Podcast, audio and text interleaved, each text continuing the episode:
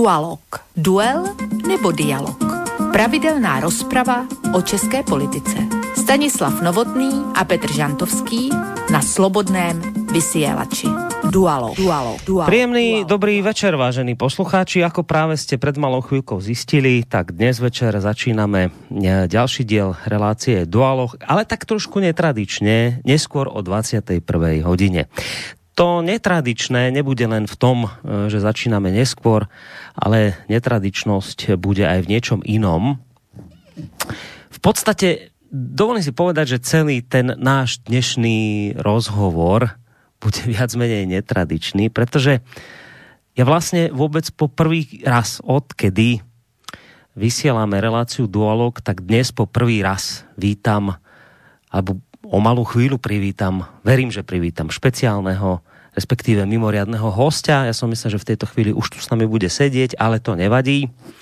On k nám určite dorazí o malú chvíľku.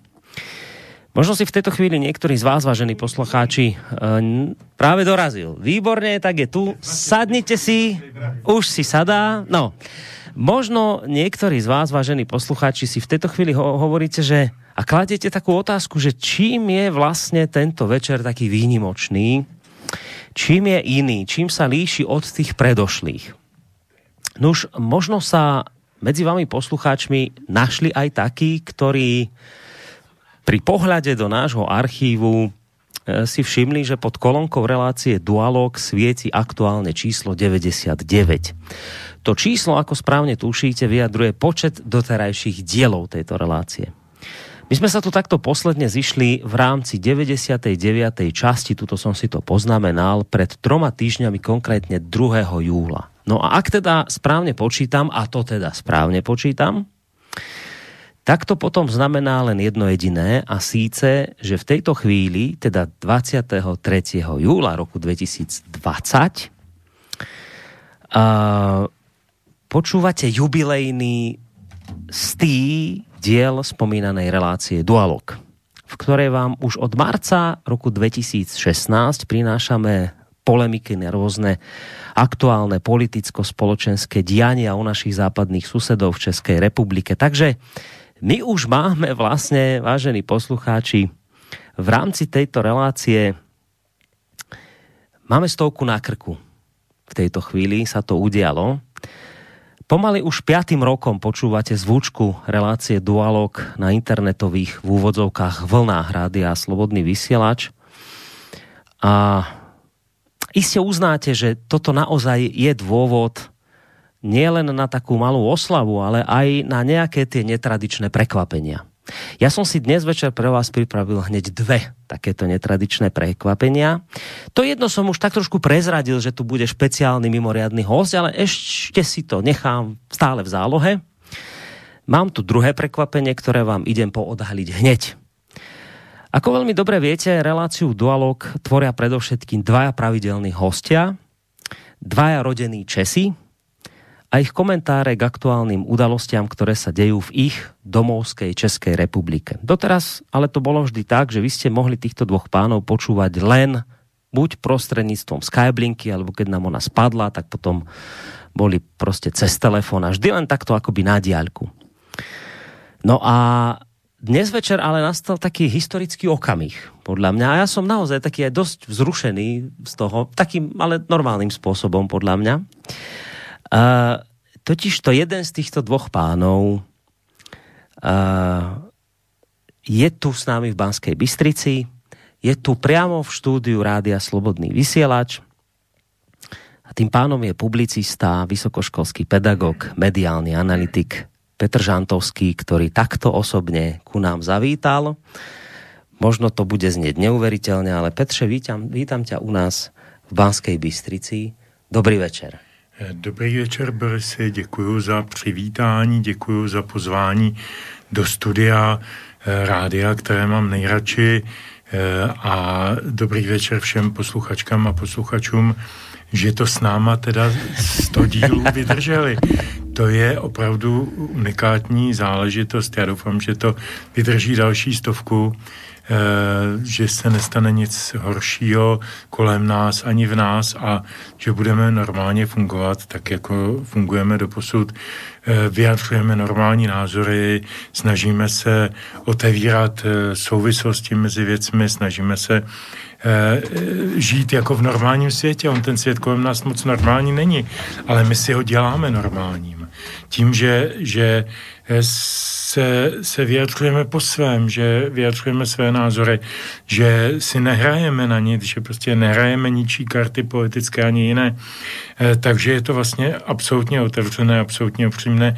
E, já bych, Boris o tom trošku to nakous, já bych rád takhle na dálku poděkovat dvěma lidem, se kterými vlastně dvě a půl trošku, nebo třem lidem, se kterými ten dualog děláme už takovou dobu, Nejprve to byl vlk, Hmm. který, který byl vlastně jako jedním z takových těch za, za, zakladatelů toho dualogu a bylo s ním velmi dobře, bylo to zajímavé, protože on má jiné názory zpravidla než já, bylo to takové hodně, hodně třeskuté někdy, a, ale dávalo to smysl, jako, jako každý názor dává smysl, když je možné s ním argumentovat nebo oponovat.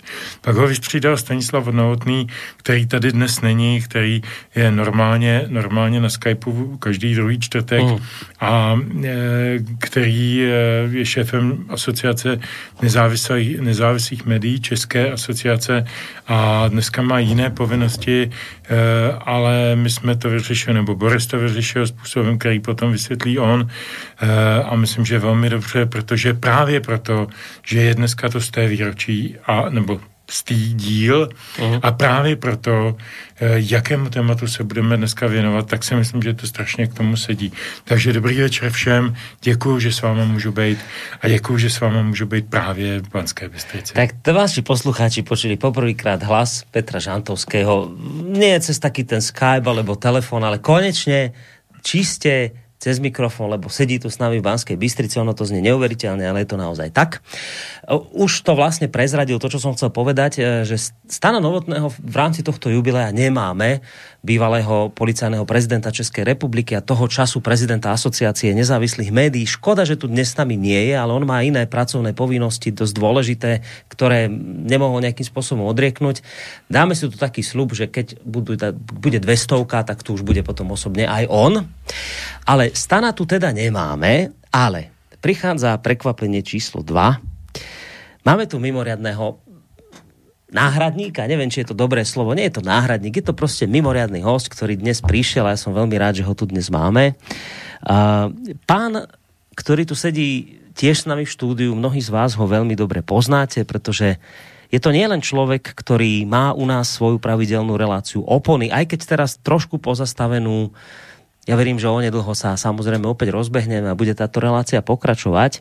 Ale je to predovšetkým človek, vážení poslucháči, ktorý stojí po boku nášho rádia od jeho samotného spustenia spred 7 rokov. Je to služobne najdlhšie pôsobiaci pravidelný host v rádiu Slobodný vysielač. Veľmi dobre viete samozrejme, o kom je reč. Je to pán doktor Ludvík Nábielek, a primár Bansko-Bystrickej psychiatrie. Ja si myslím, že pri takomto jubileu si naozaj neviem nikoho iného lepšie predstaviť ako vás, pán doktor. Príjemný dobrý večer vám prajem. Takže dobrý večer, dobrý večer všetkým. A teda ja som tiež prekvapený, pochopiteľne, lebo ja som si tak myslel, že teda bude Stando Novotný, bude Peter Žantovský a že ja prídem ako taký gratulant. A takže sa zašijete tu, je? Medzi... Viac menej teda pogratulujem a teda poviem, E, pekné slova, však iste, že téma je taká, že iste by som sa celkom z toho nevyzúval. No ale ako vidím, moja úloha v dnešnom dualógu bude e, asi iná, zásadnejšia. A sa na to teším. No. V podstate. Takže srdečne pozdravujem všetkých. Vítam Petra. To ako je úplná fantázia. Máte že... úplne prvýkrát takéto stretnutie. To... Teda, no. My sme sa stretli v rámci Krameriovej ceny v rámci pred Krameriovej ceny a to bola veľká sláva. Zase Boris Vaša mm. Že e, sme teda túto, túto možnosť mali a e, sme ju potom aj myslím, že náležite využili aj v našej relácii. Takže... Pán doktor e, cestoval s nami, to len pre informáciu pre poslucháčov, vy ste tam boli so mnou, ešte aj spolu s jedným kamarátom. Maťom sme tam išli do Prahy, tak tam prvýkrát vlastne sa sa s Petrom stretli, ale takto vlastne v štúdiu poprvýkrát za mikrofónmi to ešte, a teda takéto stretnutie je tu nebolo. Je to, je to, myslím, že skutočne príležitosť fantastická a človek si to nemohol jednoducho nechať, nechať odísť.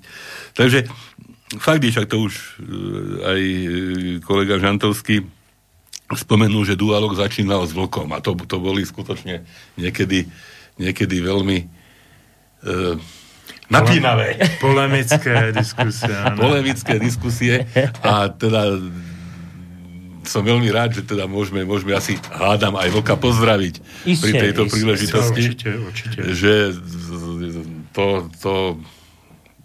A takisto som veľmi rád, že z jednej relácie vlastne vznikli dve, alebo možno aj tri, nie? Áno, že, tak je tam teraz trikolóra, vlastne, áno, áno, v podstate dve. Takže, takže na rozdiel od niektorých slovenských e, denníkov, kde teda tá, taká sláva z toho rozdelenia nepri, ne, ne, nevzýšla, tak tuto mám pocit, že je to veľké pozitívum, že z jednej kvalitnej relácie vznikli, vznikli dve.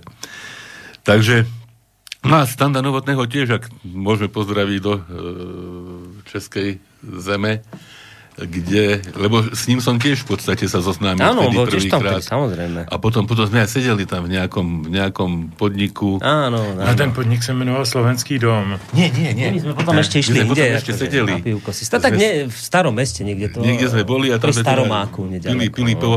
A to, že ten slovenský dom je centrom intelektuálnym centrom Českej republiky, tak to je fantázia.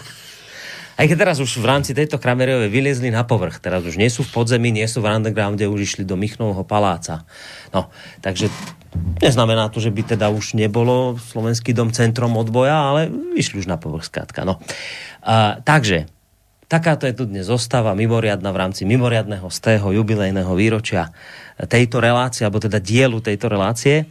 Patrí sa teda privítať aj hosti, teda hosti, aj poslucháčov, ktorí sa rozhodli, že dnes teda tento dvojhodinový čas do 23. keďže začíname o 21. tak budeme končiť o dve hodinky o 23. sa rozhodli, že teda strávia v našej prítomnosti. Platí to, čo vždy v prípade, že budete mať chuť sa zapojiť do našej relácie. Tak smelo do toho mailovo na adrese studiozavinačslobodnyvysielac.sk alebo telefonicky na čísle 048 381 0101 prípadne teda cez našu internetovú stránku, keď si kliknete na zelené tlačidlo otázka do štúdia. Ja som pôvodne chcel ísť teraz už hneď na to, že ideme sa baviť trošku o hudobnej stránke tejto relácie. Tá bude tiež trošku výnimočná, ale predtým vidím tuto hneď mail od, od Milády, ktorá sa pýta, že ako je to možné, že Petr na Slovensku a Banskej Bystrici. To bola otázka, ktorú som tiež chcel tak trošku akoby poodhaliť, alebo teda položiť, lebo to je dôležité, že vysvetliť poslucháčom. Petr na Slovensku, v Banskej Bystrici, v štúdiu Rádia Slobodný vysáž v rámci z tého dielu relácie Dualog. Tak ako sa toto celé Petře udialo? Tak asi je třeba říct, že já jsem takový československý občan. Nemám slovenské občanství, ale mám takovou velkou afinitu ke slovenské kultuře, ke slovenskému vzdělání. Absolvoval jsem tady na Slovensku v Rožomberku doktorát, v Bratislavě habilitaci, učil jsem v Bratislavě na vysoké škole, jsem tam do dneška ve vědecké radě Univerzity Komenského a e, jako mám, mám k tomu velký vztah, jsem členem slovenského, nikoli českého centra Pen klubu. Vydávají mi knížky na Slovensku a je mi na tom Slovensku tak svobodněji. Ale ono je to logické, protože vlastně kolegům Slovákům nalezu do zelí, jak se říká, tedy do kapusty. A oni mě tím pádem tady nechávají tak jako blahoskolně vegetovat a mají z toho dobré pocity, protože se dozvídají něco víc z hlubin toho českého mediálního a politického, nevím jakého světa a je to pro ně důležité. Jo? Zatímco opačně to nefunguje. Kdyby přišel slovenský pedagog do Čech, tak by měl asi trošku problémy sehnat místo nebo prostě nějakou takovou odpovídající, odpovídající uplatnění. Takže já mám k Slovensku celoživotně velmi přátelský a krásný vztahy. Jezdil jsem od mládí do Nízkých Tater, čo je pro mě toto není, není nic nového, že jsme v Banské Bystrici, byl jsem tady před pěti lety na Akademii umení na konferenci teatrologických, kde jsme moje paní i já přednášeli nějaké příspěvky a teda teda teda jsme tady prostě po 158. za posledních deset let a mám pocit, že se to Slovensko po rozdělení, ačkoliv mnozí z nás byli tak jako intuitivně trošku proti tomu rozdělení federace, tak já mám dneska pocit po těch letech, že to vlastně bylo dobře, protože Slovensko se postavilo na vlastní nohy, získalo větší porci sebevědomí, získalo větší, větší takovou sebedůvěru. Já vidím to na těch studentech, jak se s nima úžasně diskutovalo na té vysoké mm. škole. Oni byli emancipovaní, oni byli otevření, oni byli uh, kritičtí a byla to úžasná atmosféra, úžasná zájem z jejich strany a tak dále. Čili z toho jsem měl velký, velkou radost, mnohem větší často než eh, z českých studentů, se kterými jsem v podstatě v každodenním styku. Takže, takže proč by ne? Ale co je opravdu, jako to musím říct, to je opravdu e, taková předehra k té první písničce možná, která nás čeká. To je bizarní schoda okolností. My jsme si řekli, když je ta korona krize, že nepojedeme nikam k moři a nikam do zahranice všedních dnů s Čedokem a tak, jak se říkával, a že prostě pojedeme domů na Slovensko. No a říkali jsme, no tak kam domů, no tak přeci nepojedeme někam eh, do nějakých nížin, pojedeme prostě do nízkých Tater, do Velký Fatry, do míst, který známe z minulosti, kde jsme prolezli první, poslední. No a tak, a protože tady máme přátelé Borise Koroního a další, eh, paní docentku Miru Nábělkou, sestrou zde přítomného pana, pana primáře, pana ředitele, přednosty, já nevím, jak kolik má Už hovorí aj primátora, aj, primátora, ale aj primáta. prostě doktora, doktora Nábělka. Mimochodem, já bych teda jako obzvlášť vyzdvihl ok, okolnost, že je psychiatr. To si myslím, že je strašně dobře. To my na té konspirační scéně strašně potřebujeme, aby a. jsme byli ošetřeni duševně a byli v duševně v pohodě, když teda šíříme ty nepravdy, jak nám všichni předhazují. Tak jsem rád, že tady máme odbory. No, ale ja, ja, že keď sme boli na tej Krameriovej cene pred rokom, mm. ktorú preberal okrem iného aj náš dnešný hostiteľ Boris Korony, tak tam boli traja psychiatri v tej chvíli. Áno. Ivan David. Ivan David, bol tam pán Cimický a bol som ja. Áno. Že ano, stu, No, neviem. máme to proste podchytené. No, je to, je to, Staráte je to, sa o nás. A ak by to no, išlo do tuhého, tak nás možno aj hospitalizujete. Však. Už. Keby bolo treba nás vidieť. Na české scéně já mám známosti v Bohnicích, takže kdyby potřeba někdo z českých posluchačů, no. tak jako dobrý, jdeme Máme dál. to prostě podchytené, dobre. Ta, ta, ta zvláštní náhoda nebo souhra okolností nás dohnala k tomu, že jsme první týden pobytu na Slovensku prožili v Donovalech eh, v chatě nebo v chalupě, která patří rodině Nábělků takový nejznámější eh, člen této rodiny, eh, doktor Ludvík Nábělek, byl jedním z prvních signatářů toho provolání k SNP s Vavro Šrobárem a s, bratry, s bratry Veselovými a, a s dalšími lidmi. A to se, já jsem spal v místnosti, kde se to podepisovalo, na palandě, nad kterou vysel obrázek se Šrobárem, s Veseloucami a s, s panem doktorem Nábělkem, tedy s, Mojím starým otcom. Vaším dědečkem a a abych to přehodil do češtiny, víte, máme taky nějaké české posluchače. no a bylo to hrozně zvláštní, jo, takový jako dotyk dějin. No a pak prostě přijedu do Bratislavy, do Banské Bystrici a tady je Boris Koroni a tady je Slobodný vysílač. A jak zasvěcení vědí, tak ten, ten povstalecký vysílač se jmenoval také Slobodný vysílač.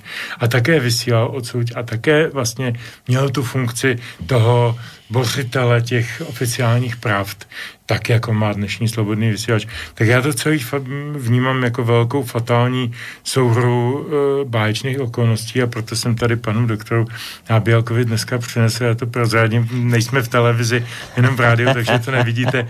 Přinesl jsem mu flašku, e, která se jmenuje Republika. E, je to český, český velmi kvalitní rum e, Republika a já myslím, že je to symbolické i vůči tomu tématu. Já myslím, že Boris by byl prima, kdyby ho třeba představil, to téma. Je téma, myslíš? Aha, dobre, no. dobre, dáme si... Ja som myslel, že Des, myslel, lihovar božkov. Je teraz, to som, že či chce tú flašu nejak predstavovať. tak, ja som Chvíľu som vypúlil oči, že či teraz ideme koštovať toto priamo. No, téma, téma. Tak, tak dobre, však nedáme po pesničke, dáme teraz, lebo nakoniec tú tému navrhol Petr pôvodne, že by sme sa dnes mohli porozprávať o takých tých veciach ako vlastenectvo, patriotizmus, slovánstvo. A mňa samého bude zaujímať, že do akej miery vlastne on bol pri výbere tejto témy motivovaný práve tým, že teraz zavítal na Slovensko, možno to tak nejak inak vnútorne hĺbšie pred, preciťuje, prežíva, ale Téma je síce predstavená, ale ešte nevieme, prečo s touto témou Petr prišiel, však to sa ho opýtam po pesničke, ale čo chcem povedať, ideme na tú pesničku a to bude tiež tak, také mimoriadne, výnimočné, také trošku iné, lebo bežne to býva tak a poslucháči, ktorí túto reláciu počúvajú pravidelne, to veľmi dobre vedia, že pokiaľ ide o hudobný obal tejto relácie, šat, to je čiste doména Petra Žantovského, do tomu homu stando nikdy nekecá, neviem, či si to niekedy aj dovolil, ale drží taký Dovolil, rešpekt, ale že ako bol spacifikovaný. No. Lebo Petr je proste hudobný fajnšmeker a to cítiť, že on sa na to pripravuje, pesničky vyberie také, aby sadli k tomu, o čom sa rozprávame, ale dnes to vyzerá tak, že do tohto svojho revíru predsa len pustil niekoho a pustil tam tak trošku aj pána doktora Nábielka, ktorý pre zmenu ale tiež strávi nejaký ten čas výberom pesničiek, sú aj chvíle, keď si aj poplače, to sme riešili ešte v relácii opony, keď tak ako ste dôkladne vyberali, že čo zahráte, aby to dobre zapadlo. Skrátka, v niečom naozaj ste taký trošku podobný pri tom výbere pesničiek, že neberete to len tak, že niečo na vyplnenie času, ale že vnímate to, že tá, tá hudobná stránka tej relácie je veľmi dôležitá, lebo ona môže tak pekne okoreniť, potrhnúť to všetko, o čom sa rozpráva. A v tomto ste si naozaj veľmi podobní. A to bude teraz také československé. Aj pri tom výbere tých pesničiek, že niečo vybere Petr, niečo vybral pán doktor Nábielek a si to tu tak pomiešame vzájomne. Či tých pesničiek bude viac alebo menej, ako býva bežne, uvidíme. Nakoniec uvidíme, ako to celé vlastne dnes dopadne. Ale Petr je host, tak ja by som bol za to, aby začal s výberom on pesničiek. Myslím, Nemáte s tým problém. Nie je žiadna pochybnosť. Dobre. Tak začne Petr. Čo si nám vymyslel ako číslo jedna? Já myslím, že to je opět pokračování té symboliky, o které jsem mluvil před chvilkou. Eh, český písničkář Honza Nedvěd na jednu ze svých pozdních desek natočil písničku, která se jmenuje Banská Bystrica, to je město, ve kterém právě teď sedíme. Hmm. A je to jedna z jeho nejhle, nejlepších písniček. A jak mi napsal uh, můj dobrý přítel Pavel Kapusta uh, z, z ze slovenských médií, eh, podle něho, který odsud taky pochází, mám tě, Boris, mimochodem pozdravovat. Děkuji pěkně. Eh, tak eh, podle něho je to nejhezčí písnička, která o Bystrici kdy vůbec vznikla. Takže jsem mu chtěl udělat radost a všem posluchačům a, a vám, Bystričanom, a pustíme si ji. Ďakujeme pekne. A ja neviem, či ešte aj nejaká iná vznikla o Bystrici. Je? Sú ešte nejaké iné? Tak nejaké lidové určite. Možno také niekde, kde sa tak spomenie, ale Som takto... hovorí, že zažíva v Bystrici po smrti v nebi, tak iste sa to nejak Ale inak je to zaujímavé, že o Bystrici naspieva pesničku... Keď som cez Bystricu cez jednu ulicu, nie, aj taká je. ale takú, že peknú o Bystrici naspieval obyvateľ Českej republiky. To je také opäť raz pekné. No, tak si to poďme pustiť a po pesničke sa teda pustíme do tej našej dnešnej témy.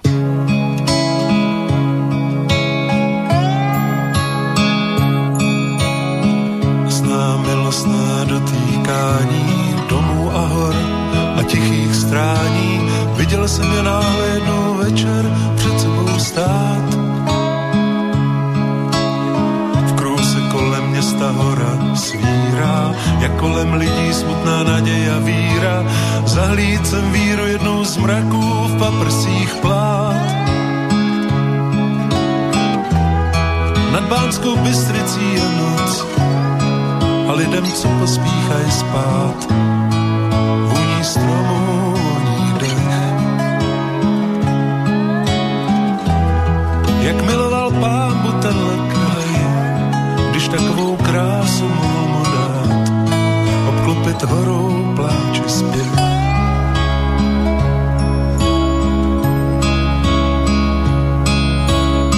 Za život člověk vidí, kde si, co si, kde všude byl a co si v sobě nosí.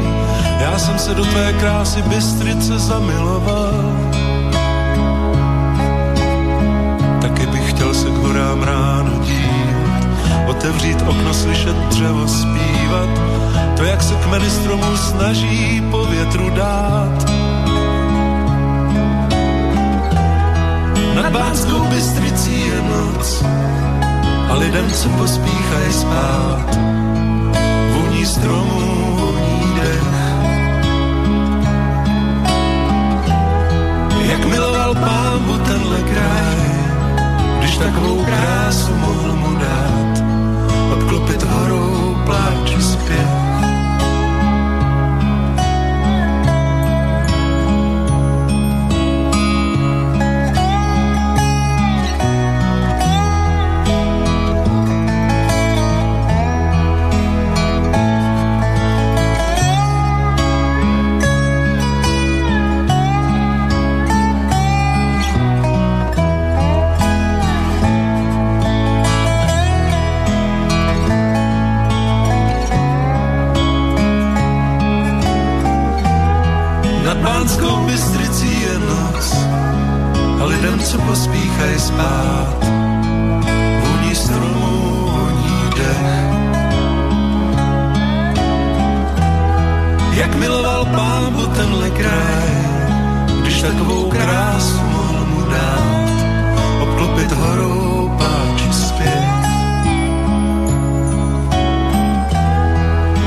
Nad Bánskou Bystricí je noc a lidem, co pospíchají spát, voní stromů, voní dech.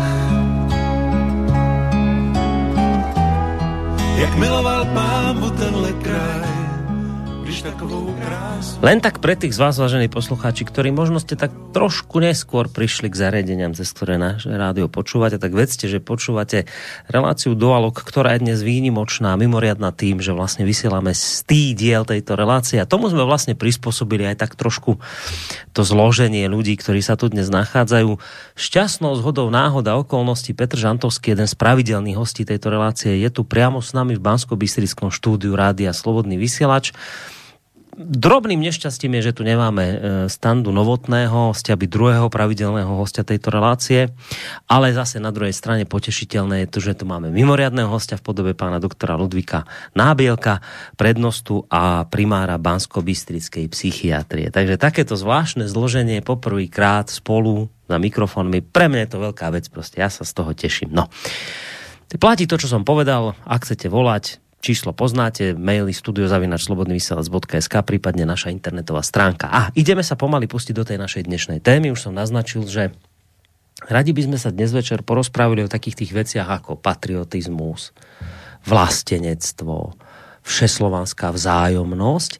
A to akoby na pozadí toho, tak to aspoň Petr naznačil, že tieto slová sú dnes akoby takým strašiakom. Tak to zistíme, že či teda to tak naozaj je, ale na úvod, že prečo Petr práve táto téma a to, čo som už teda naznačil pre tou pesničkou, že do akej miery práve táto téma a výber tento tém, tejto témy ovplyvnil to nejako to, to, že si práve teraz tu na Slovensku, mimo tvojej krajiny domácej, že, alebo si už dlhodobo nad týmto rozmýšľaš, tak to nejako dlhodobo trápi, tak prečo práve táto téma?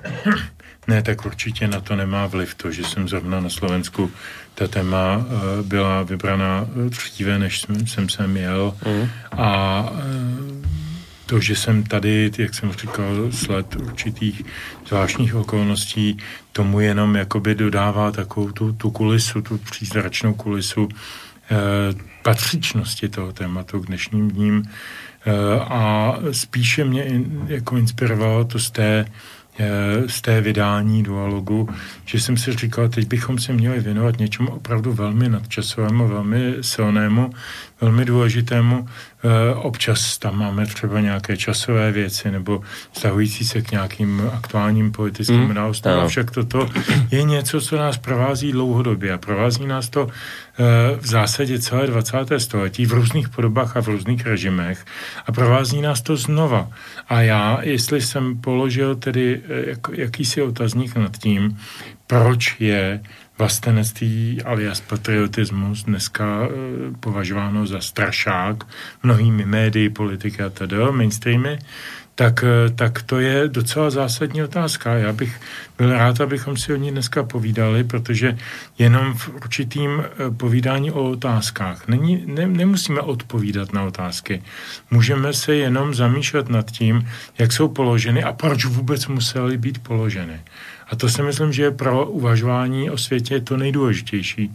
Nejsem první v tom pro Boha Sokrates a tak dále, ale to uvažování nad smyslem otázky je mnohem víc než ta odpověď. Hmm. A já bych rád dneska eh, se zabýval tím, proč vlastně ta, tato témata nebo tyto pojmy rozčilují tolik lidí, proč mají potřebu se vůči ním vymezovat, často velmi agresivně, často velmi nesnášenlivě, eh, často, často eh, až tak jakoby s pocitem takového třídního boje. Mm-hmm. Že prostě nejsi náš, prostě nehásáš ty nepravdy jako my, my říkáme, že jsme amalgám, my jsme takový evropský všeobjímající něco, a, a vnímáme ty evropské hodnoty a žádné Česko neexistuje. Česká eurokomisařka Jourová nastupovala poprvé do svého mandátu, teď už je po druhé v tom mandátu, poprvé do ní nastupovala se slovy, od tohoto okamžiku nezastupuju Českou republiku, od tohoto okamžiku zastupuju Evropu. A to mě přeběhl mráz po zádech. A od toho okamžiku, a to už je pět let, velmi význam, výrazně přemýšlím o tématu vlastenství, hmm. patriotismu a co to znamená pro naše životy a co je to pro nás za riziko, když to ještě navíc hlasitě říkáme. Takže proto jsem ho nabít. To téma. No, toto je relácia dualog. To slovičko dualog znamená také spojenie dvoch slov, že to môže byť, byť buď duel alebo dialog. Už to zaznelo, že keď to ešte ste začínali s Vokom, tak to veľa razy bol duel, kde ste nesúhlasili spolu. Možno to bude aj dnes večer duel, neviem, pýtam sa pána doktora Nábielka, že, či to tak vníma. Lebo veľa razy napríklad, keď sme my mali spoločné relácie, zaznevala napríklad otázka, že že poslucháči to tak brali automaticky, že dnes žijeme takú dobu, že mnohí ľudia páchajú samovraždy a niečo podobné vo veľkom a tak. A vy ste povedali, viete čo, áno, to sa tak hovorí, ale naozaj to tak nie je. Že tie štatistiky tomu nenasvedčujú. A teraz možno aj toto poviete, že áno, to sa tak tvrdí, že patriotizmus, vlastenectvo, všeslenská návzájomnosť, že sú utlačené do úzadia, že to tak hovorí, ale že v skutočnosti to tak nie je, že si to tak myslíme. Tak ako to vy máte? Cítite to tak ako Petr podobne, že naozaj je to také niečo, čo by sa už nemalo dnes nosiť, že to nemoderné, nejaké anachronické, odhoďme to, je to zlé? Alebo si myslíte, že ja trošku preháňame sa teraz? teda nejdem, nedám vtiahnuť do duelu, ale skutočne mám e, názor do značnej miery e, podobný, že skutočne pre mnohých ľudí je to zrejme strašiak. A vnímame to, vnímame to médiách, vnímame to v diskusiách, vnímame to v diskusiách dokonca s kamarátmi a s ľuďmi, s ktorými sme vyrastali a s ktorými máme obdobné korene napríklad. E, tie strašiaky, alebo tých strašiakov dokonca vnímam, že môže byť aj viac. Hej. E, patriotizmus, vlastenectvo, slovanstvo, ale aj slovenskosť, českosť, národné vedomie, hej. slovanstvo, panslávstvo ako ďalší, ďalší termín, ktorý pomaly nadobúda pe- pejoratívny a pejoratívny charakter, hej, mm. čo skutočne ťažko, ťažko. No a vlastne sa približíme k pojmu identita, hej, identita, osobná identita, kolektívna, národná, európska, slovenská, slovanská, No a hrozí nám identita taká nejaká postnacionálna. Ak si pamätáte, Boris, mali sme takú reláciu, ktorá vychádzala e, z diskusie s momentálnym priateľom našej pani prezidentky, pánom Rizmanom. Ja, vy ste s ním boli v, de- Hej, debate. Mali no. sme takú debatu a ja som vtedy upozornil na e, názor proklamovaný Inštitútom pre verejné otázky, že vlastne cieľom e, veľkej časti e, ľudí na Slovensku, ktorí plánujú a chystajú budúcnosť pre Slovensko, je práve oslabovanie národnej identity. Hej, a to sa, to sa spomínalo už vo vízii rozvoja Slovenskej republiky e, do roku Áno, 2020. Že, že to je vlastne Hej, plánovaná vec, že, na to, to, na, že na to sa treba zamerať. A čiže, čiže my nenarážame na nejaké čosi, čosi neviem, mm, náhodné. Hej, to je, to je zrejme jeden cieľ, ktorý tušíme asi aj e, prečo a odkiaľ vychádza. No, ja som, ja som si tu pripravil a teda možno, možno to bude, bude, môže byť taký taký, taký úvod hej, do toho všetkého, o čom môžeme dneska hovoriť. Je to, je to samozrejme po česky, je to od pána doktora Koukolíka, ktorého sme tu už tiež opakovane spomínali. Je to pár myšlienok z knihy Češi, proč sme, kto sme a jak dál.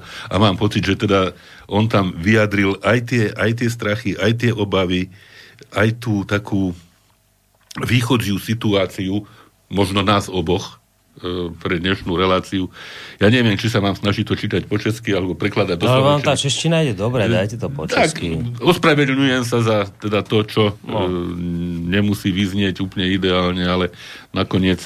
E, inak, keby niekde bolo, moje meno figurovalo, hej, no, napísané áno, v rámci tejto relácie, tak by to skutočne vyzeralo ako, ako česká Že dva Česi sa tu stretli, hej, áno. Ale nie je to tak, hej, tak možno ešte k tomu prídeme. Takže Koukolík píše tak že mám pocit vdeku a závazku vůči lidem, které jsem znal, včetně svých předků, i vůči těm, které neznám a díky kterým jsem živý a mohl jsem třeba vystudovat. Nemluvě o těch, kteří za tuhle zem, a tedy i za mne, položili život, nebo snášeli nepředstavitelný útlak, vděk lidem neznámým i známým, ženám i mužům století za stoletím.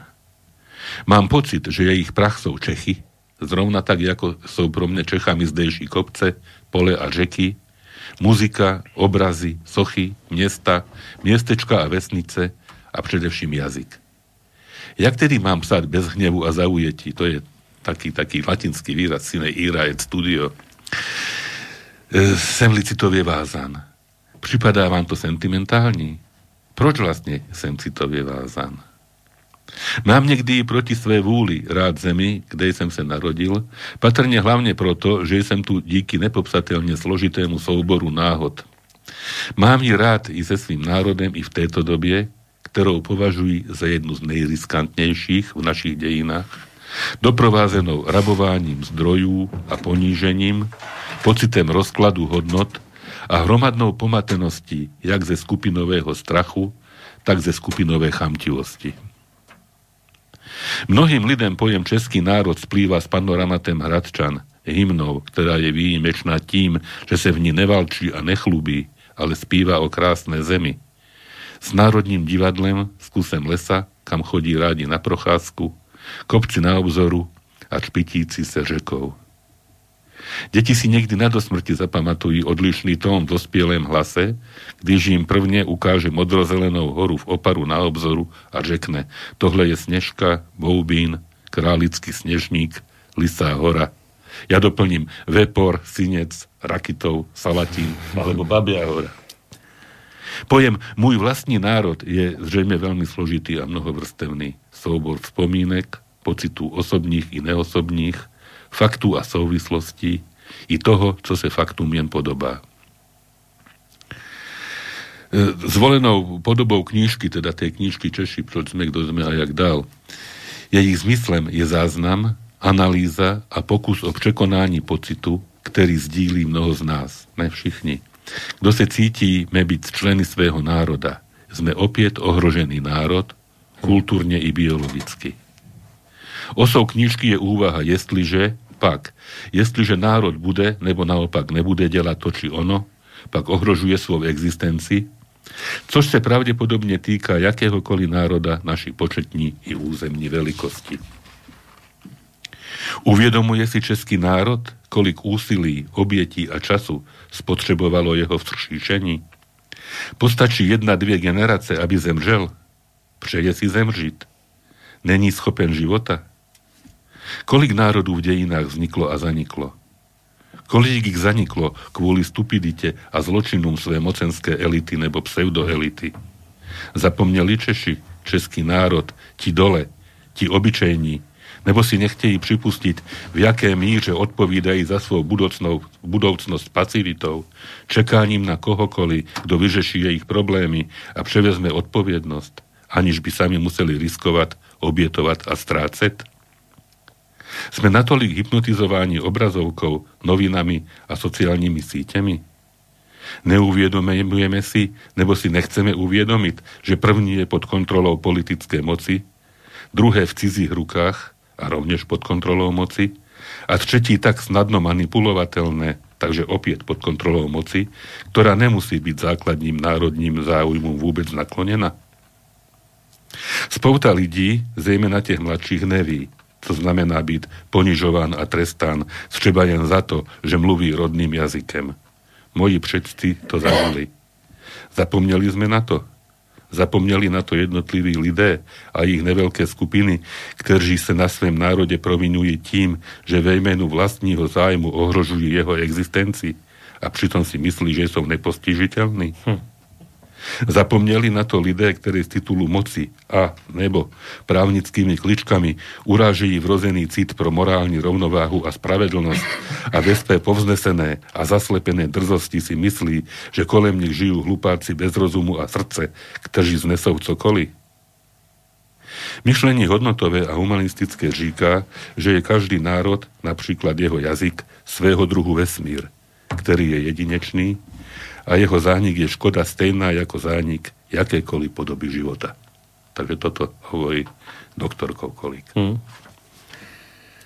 Tak já si myslím, jestli můžu na to dodat, e, za prvé František Koukolík je jeden z mála opravdových filozofů českých e, v současnosti, protože už nemá zapotřebí si na nic hrát, nemá zapotřebí usilovat o nějaké jak se říká, světské portfeje a světské, eh, světské eh, eh, prebendy. Je to člověk, který pochopil, tak jako už mnou jednou řečený Sokrates, že ta podstata je o tom vědět, že nic nevím, nebo respektive vědět, vědět, stále vědět, že vím stále málo, na to, abych mohl vynášet soudy. Ono ta věta samozřejmě znala, zněla u toho Sokratova soudu mnohem komplikovaněji, ale my ji známe jako vím, že nic nevím, ale je to v podstatě věta nejvyšší moudrosti. A myslím, že tu větu Koukolík má taky v sobě a já ho proto jako velmi ctím a e, respektuju. Takže jako děkuji za, za výběr toho, toho, té ukázky.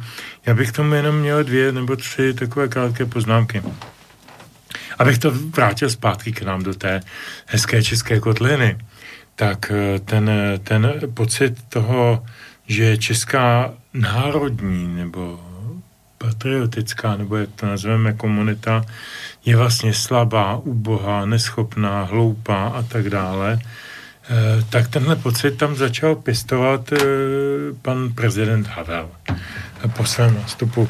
Jeho, jeho první projev eh, novoroční byl vlastně poentován větou naše země nevzkvétá. Mm-hmm. Prezident republiky by měl dodávat národu sebedůvěru, sílu a snahu Eh, jít dopředu. A on jí dodal eh, pouze, nebo jemu, tomu národu, dodal pouze pocit, eh, vy jste k ničemu, vy jste nuly, který zavostali za tím západem, za tím německém, za těmi různými jinými vzory. A teď se teda snažte je dohnat.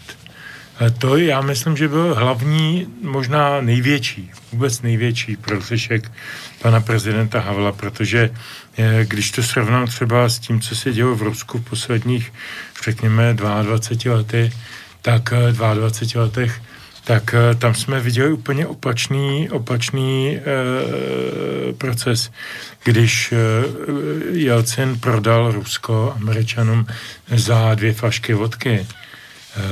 A vlastně jim tam umožnil rejdit se všema, já nevím, podnikatelskýma, developerskýma, nevím, jakýma aktivitama.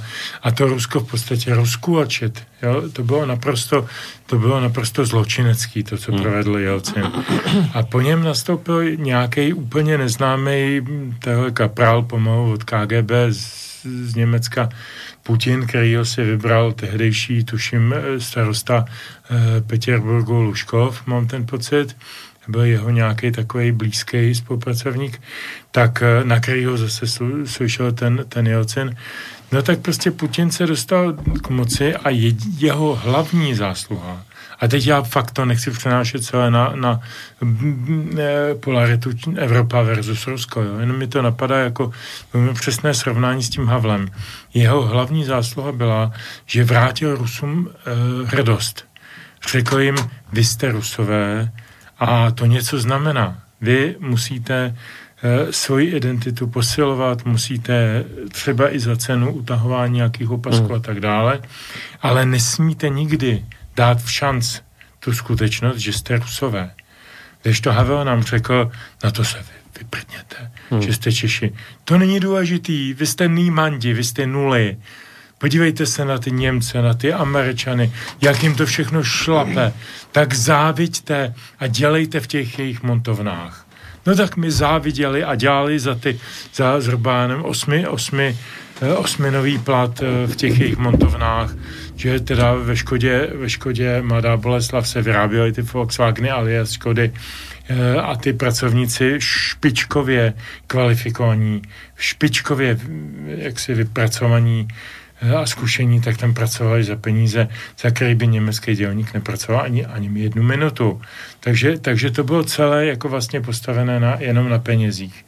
A v tom je ten hlavní problém. Jestliže postavíme proti své peníze a ten pocit toho kulturního souručenství s tou minulostí a s tím okolím, tak to nemá řešení, vůbec žádné. Ještě, jedna, ještě jeden, jeden takový příklad já už jsem ho, myslím, taky v duologu jednou říkal, ale je docela důležitý a taky pochází z Ruska. E, existuje kniha Valentina Rasputina, to nebyl ten kněz, to byl spisovatel ze Sibiře, který, e, která se jmenuje Loučení, Loučení z Matěhorovy, Pršaně z Matěhorovy v originále a režisérka Larisa Šepitková to filmovala jako Pršaně z Matěhorovy a vysílalo se to někdy kolem roku 86-7 tady v naší, v Československu.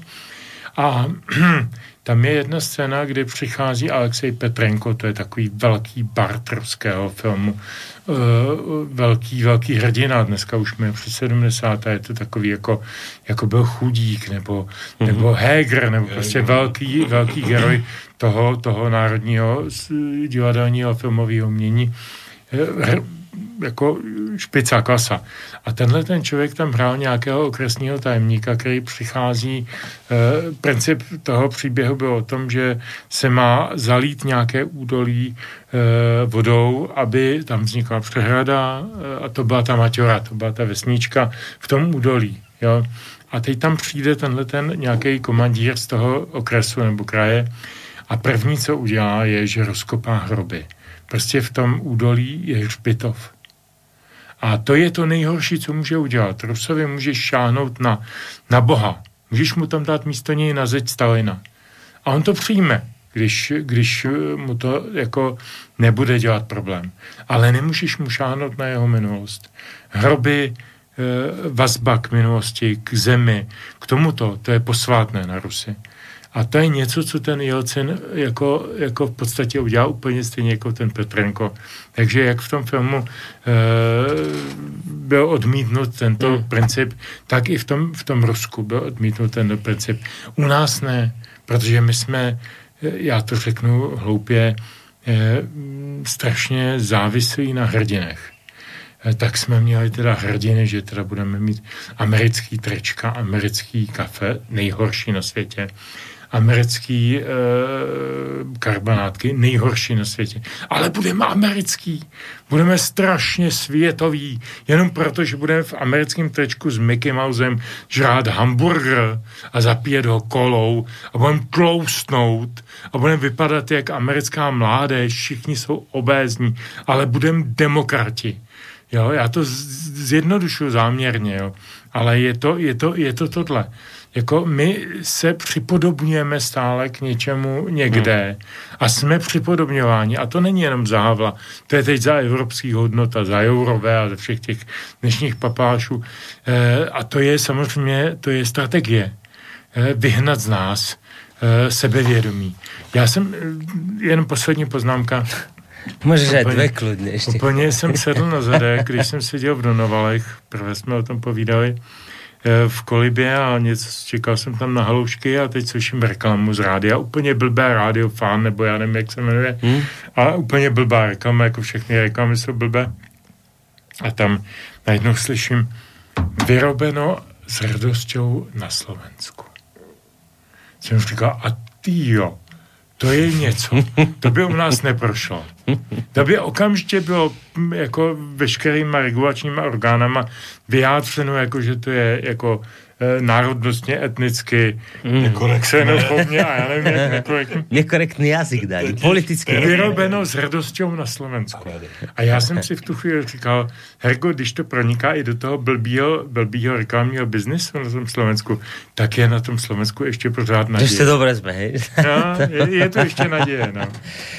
No, neviem, ak chcete, tak môžete, pán doktor, neviem. Tak poviem niečo, však človeka napadne vždycky, keď sa niečo rozpráva, že čo by sa k tomu ešte dalo dodať. No k tomu s hrdosťou vyrobené na Slovensku mám pocit, že môže byť problém, lebo Európska komisia má nejaké výhrady voči E, slovenským výrobkom e, preferovaným v slovenskom, e, slovenských obchodoch. Takže možno, že aj toto sa nejakým spôsobom zglajšaltuje. Sa to napraví do budúcna. Napraví, Napravíme do, prav, do budúcna. To je jedna poznámka, ktorá ma napadla počas toho.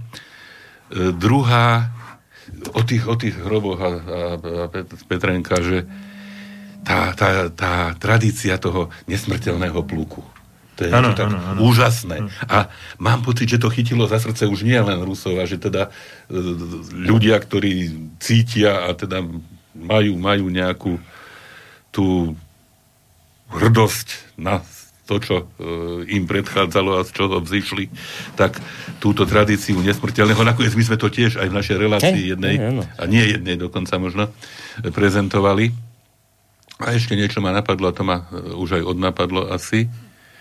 No, Takže k tomu se ještě někdy. Dobré. Nesmrtelný, nesmrtelný pluk, jestli můžu, to je zvláštní věc, která vznikla vlastně až po tom Putinově nástupu a je to připomínka toho, že Rusko, nebo Sovětský svaz tehdy chcete, ale, ale v zásadě mluvím o Rusku, přineslo mnoho desítek nebo několik desítek milionů obětí a ten smysl toho, toho průvodu nesmrtelného, besmrtného polka eh, je v tom, že tam lidé, já jsem viděl řadu reportáží z toho, moje přítelkyně eh, Lenka Procházková, česká spisovatelka, tam byla dělat reportáž a tak Nie ta z toho deníka jen z Lakov, to že tá, je iná, to je, iná, to je, to je Petra Procházková. To je Procha, Procházková. Je Lenka. Z Petra, Petra Procházková je přítelkyně Čečenců, to je trošku jiná Dobre, dobre. Eh, a ta, eh, ta smysl toho, toho, toho besmrtného ploka je v tom, že ti lidé nesou uh, portréty svých uh, zemřelých za té, za té osvobozenecké války nebo vlastenecké války a připomínají si je a jako vyprávějí si příběhy, eh, co je něco, co my z Čech vůbec neznáme. Já to znova vrátím k tomu, k tomu zvláštnímu paradoxu toho našeho, mě a mé paní tady pobytu na středním Slovensku. Eh, my jsme tady zažili spoustu debat s různýma lidma, který všichni nějakým způsobem reflektují povstání, reflektují fakt druhý světové války, reflektují eh, ten, ten, ten úžasný to úžasné hrdinství lidí, kteří se proti tomu postavili, proti tomu nacismu. Eh, to něco, eh, co my neznáme z Čech. To tam neexistuje. Jo? Ani, ani takových jako konsekvencích, jako jsou ležák, lidice a tak dále. To je mrtvé. Jo? A hmm. ještě se to navíc umrtvuje mediálním útokem na to, na jednotlivé lidi, které by to chtěli oživit, nebo kteří, kteří by to chtěli oživit. Ale tady jsem to zažil naplno. A je to něco podobného jako, eh, a proto mám vlastně Slovensko hrozně rád, nebo je, je to jeden z důvodů, kdykoliv sem přijedu a teď mě někdo představuje nějakého jiného Slováka, tak eh, pět minut sedíme, pijeme kafe nebo víno a, a ten člověk řekne, já jsem z Liptova, nebo z Oravy, nebo od někud. Uh, to je něco, co my neznáme. Já si nemůžu představit, že by se v Česku sešli tři, čtyři cizí takzvaně Češi nebo čeští občané. A jeden mi řekl, a já jsem z Chodova, a já jsem z Ostravy, a z Valmezu, a z Hané, a tohle to ne. Tahle ta identita, eh, ta národní, to je něco, co tady na Slovensku žije mnohem víc. Podle mého vnějšího pohledu. Mm. Asi ne v Bratislavě protože to je jako svět ve světě.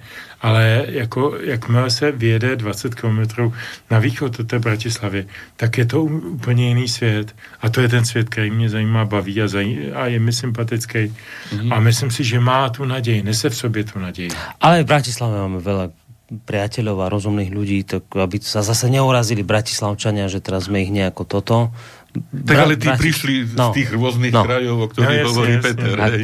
Dobre, uh, mali sme poslucháča na linka, ale nevydržal, uh, nevadí, však dovolať sa môže. Dáme si teraz hudobnú prestávočku a potom ja do toho vstúpim tak trošku tak Uh, Radikálne. Ale nie, že rady. Tak toto je taký dialog a potom tak skôr duelovo do toho vstúpim po pesničke, ale teraz je na rade pán doktor Nábielek s výberom jeho pesničky pre zmenu. No ja som vybral niekoľko, a teda Boris, však musím sa priznať, vybral som tri pesničky, z ktorých teda možno oznie jedna, možno dve. Mm-hmm. A z tých troch pri dvoch teda skutočne mi tiekli slzy. Ste sa zase poplakali. Hej. To je krát. Ako- Vieš, Petre, on furt pláče pri tých, on si to tak vyberá tie pesničky, že a tak prežíva to. No. To je to pekné, nie? Je? Však? Áno. No a teraz pustíme tu, pri ktorej mi netiekli Je slzy. tak? Aha, dobre. Ale verím, že príde aspoň na jednu z, aj z tých ďalších. Totiž zase som takto pojal, že máme ten e, dualog československý dnes a možno historicky najstaršia známa e, e, známy hudobný artefakt, e, ktorý sa vzťahuje na Čechov i Slovákov, je tzv. veľkomoravský chorál. Great Moravian chorál, veľkomoravský chorál, alebo Gorazdová modlitba. E, Hovorí sa, že možno e, Cyril s metodom, možno e, svatý Gorast, teda sú autormi tejto. No a nahrala to, nahrala to kapela Hradišťan mm. z okolníka, zo starého miesta u Uherského Hradišťa. Český tá tie slova, ktoré odznejú, znejú nasledovne, že na kráľovství naše pane milosti svou pohledni, nevidej našeho cizím a nás nedej v znajetí národom pohanským. K Krista pána našeho, ktorý kráľuje s Otcem a s Duchem Svatým, čo je pomerne jednoduché, ale to, tá, tá, tá veľkosť toho a to, tá, to posolstvo, hej, ktoré v tejto, v tejto skladbe môžeme, môžeme pocítiť, hej, či, už, či už sú autori Cyril a Metod alebo Svatý Goraz, teda jeden z ich žiakov, myslím, že môže skutočne e, zdvihnúť chlpy všetkým poslucháčom. Tak ideme Takže- dvíhať chlpy. Prosím. Dobre, poďme na to.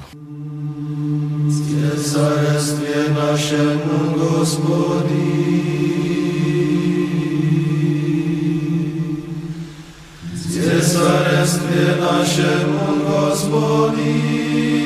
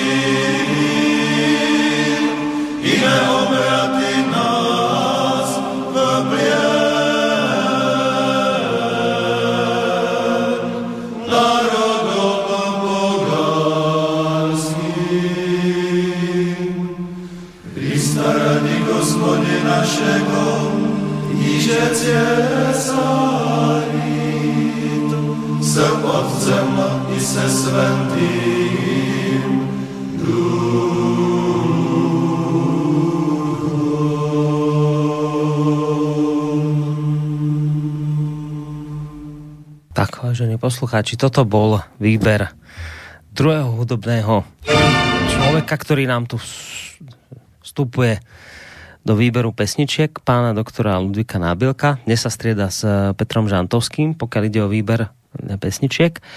Ja som spomínal, že uh, po pesničke do toho vstúpim tak trošku možno bojovne, ale nemysl- nemyslím to v zlom, ale teraz by vám ten, ten Juraj Riesman, ktorý s vami diskutoval, ako ste hovorili v minulosti a nesúhlasil s vami, tak možno by teraz chcel povedať toto, že to všetko, čo ste tu doteraz rozprávali, je síce tak ako na prvé počutie pekné, iste tým dokážete mnohých ľudí natchnúť, tak natchnúť teraz preto české alebo slovenské, alebo dokonca československé, ale vy si páni uvedomte, že najviac kryjút a hrôz sa udialo práve preto, lebo sme tu mali nejaké tie vlastenectvá, patriotizmy, proste niečo, keď sa nejaký národ cítil byť viac ako tie ostatné.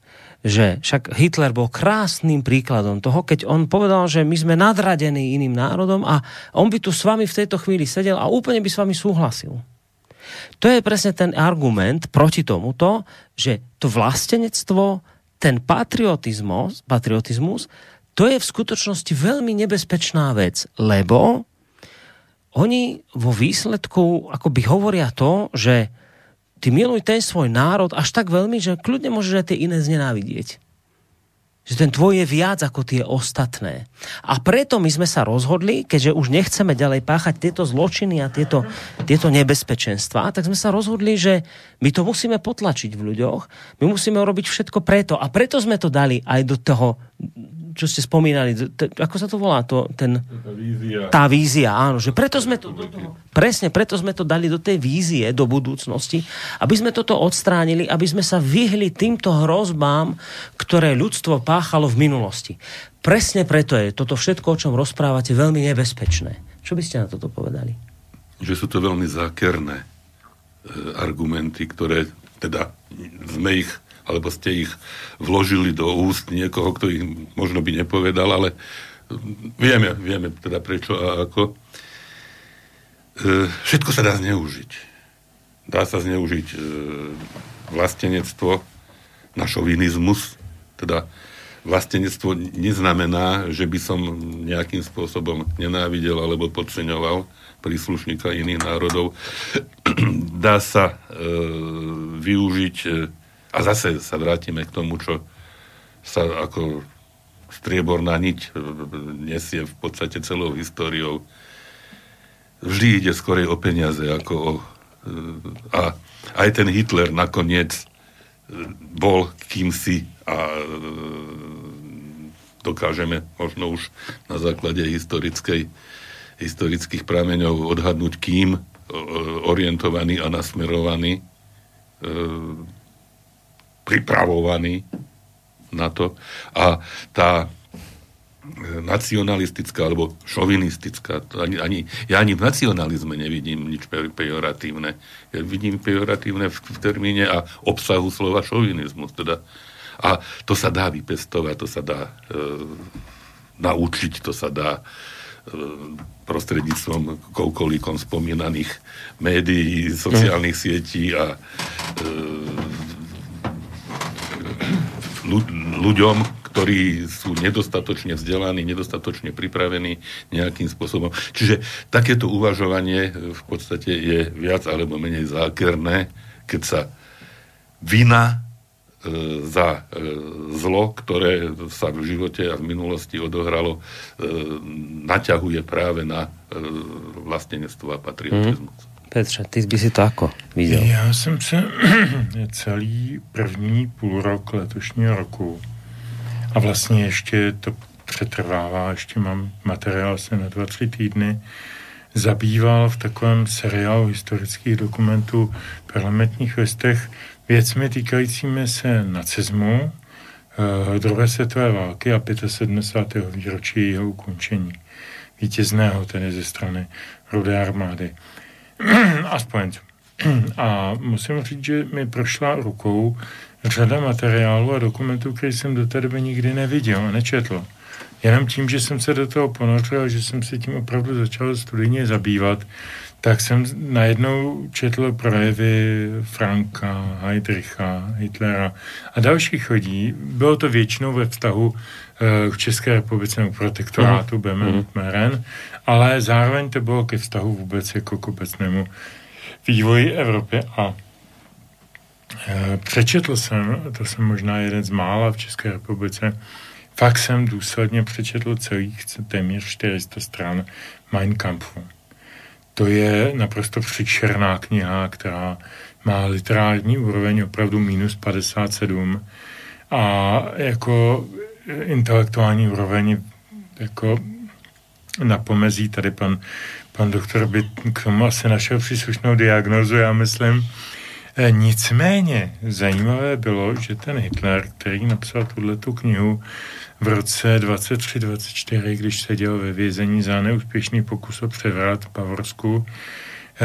tak, eh, tak eh, tam napsal své ideové cíle, své politické cíle, své vojenské cíle a všechny, všechny do důsledku naplnil jeden po druhém. Likvidace parlamentu, likvidace židovstva a teda, a teda, a teda. Protože byl, byl to velmi programově připravený člověk až do konce.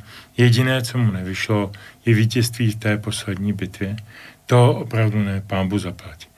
A já jsem se právě tento týden dostal k materiálu, který se jmenuje Politická závěť Adolfa Hitlera. Je to materiál, který napsal 29. dubna 45 v tom, v tom krytu kousek od říšského kancelářství a, a e, napsal to pár hodin předtím, než spáchal spolu s Evou Brownovou sebevraždu. A když to čtete, tak máte prostě pocit, že ten člověk samozřejmě, že nejen, že nepronikl k žádné sebereflexi, navzdory všem těm zvěrstvům, které pro ně mezi tím proběhly, ale hlavně, eh, a to je důležité, proč to říkám, pro něj není e, jakoby národovectví, nacionalismus nebo ně, ne, nějaký ten pan germanismus není klíčem k problému mně je klíčem k problému nenávist k židovství. Tam v každém druhém odstavci toho, té politické závěti. Stejně já přečetl jsem, vyšly v Česku internetově Hitlerově projevy jsou velmi, studijně velmi zajímavý. Samozřejmě, že je to zvěrstvo a že se člověku ne, nedělá dobře, když to čte, jo? Ale, a to je, stojí toho velkou trpělivost, ale dozví se velmi mnoho o podstatě toho systému. A protože se do podobného systému řídíme, tak je třeba ho nastudovat, jo? K tomu se třeba ještě dostaneme k téhle tezi. Ale, ale ten, ten člověk nevnímal eh, dokonce to, to, ten pangermanismus jako národovecký problém. On vnímal hlavního nepřítele světové židovstvo, eh, když si přečtu jak to, tu závěť, tak Mein Kampf, uh-huh. tak tam vnímám řadu velmi sympatizujících prvků vůči Anglii, vůči Americe, protože oni ho financovali, že starý Kennedy, taťka pana uh, úžasného prezidenta JF Kennedyho, Joseph Kennedy uh, financoval vlastně německý režim mimo jiné, takže on jim měl co, co vracet, měl by, měl by být zavázán. Jo? Mm. on jako s tímto, s tímto typem systému neměl největší problém. Pro něj byl největší problém židovství. Židovstvo. Mm-hmm. Jo? A v tu chvíli, jako, a to, co říkal pan doktor e, e, je to o tom, že vlastně se ten, ten e, problém vlastenectví převrátí do svého opaku, do jakési fobie a no. jakéhosi nenávistnictví vůči něčemu, co považuji jako za ohrožení svého vlastního no. staneckého pocitu. A to si myslím, že je zcela umělé. A bylo to tu za Rusáků, bylo to tu za nacistů, bylo to za všech režimů, který pamatujeme. A konec konců vrací se to, jako na začátku bylo řečeno, eh, že, že teda tady nějaký nacionalismus a nějaké pancovanství a tak dále. Teď co jiného, než útok na české či slovenské vlastenectví je, než že je to útok na náhradní terč. Náhradní terč je v Moskvě. Protože oni se strašlivě bojí v tom Bruselu, abychom se náhodou nedali dohromady. Oni mají slepené zadnice z toho, že kyperská řecká vláda požádala Rusko, Lavrova, o pomoc v boji proti Turkům a mezi Řeckem a Tureckem je od roku 74, tuším, jestli se nepletu, je válečný stav. To, že tam byl mír, že se tam nebojovalo, nestřílelo, zajišťovala ta, ta anglická divize, která tam sídlí v té turecké části v horách. Ale jako, jako ten váleční stav stále existuje. To znamená, že tam může rozhořet se horká válka ze dne na den. A jestliže rusecká část požádá Rusko o, o pomoc, a teď není definovaná, jestli je vojenská, jestli je logistická, jestli je politická, nevím jaká, tak to je vážná věc.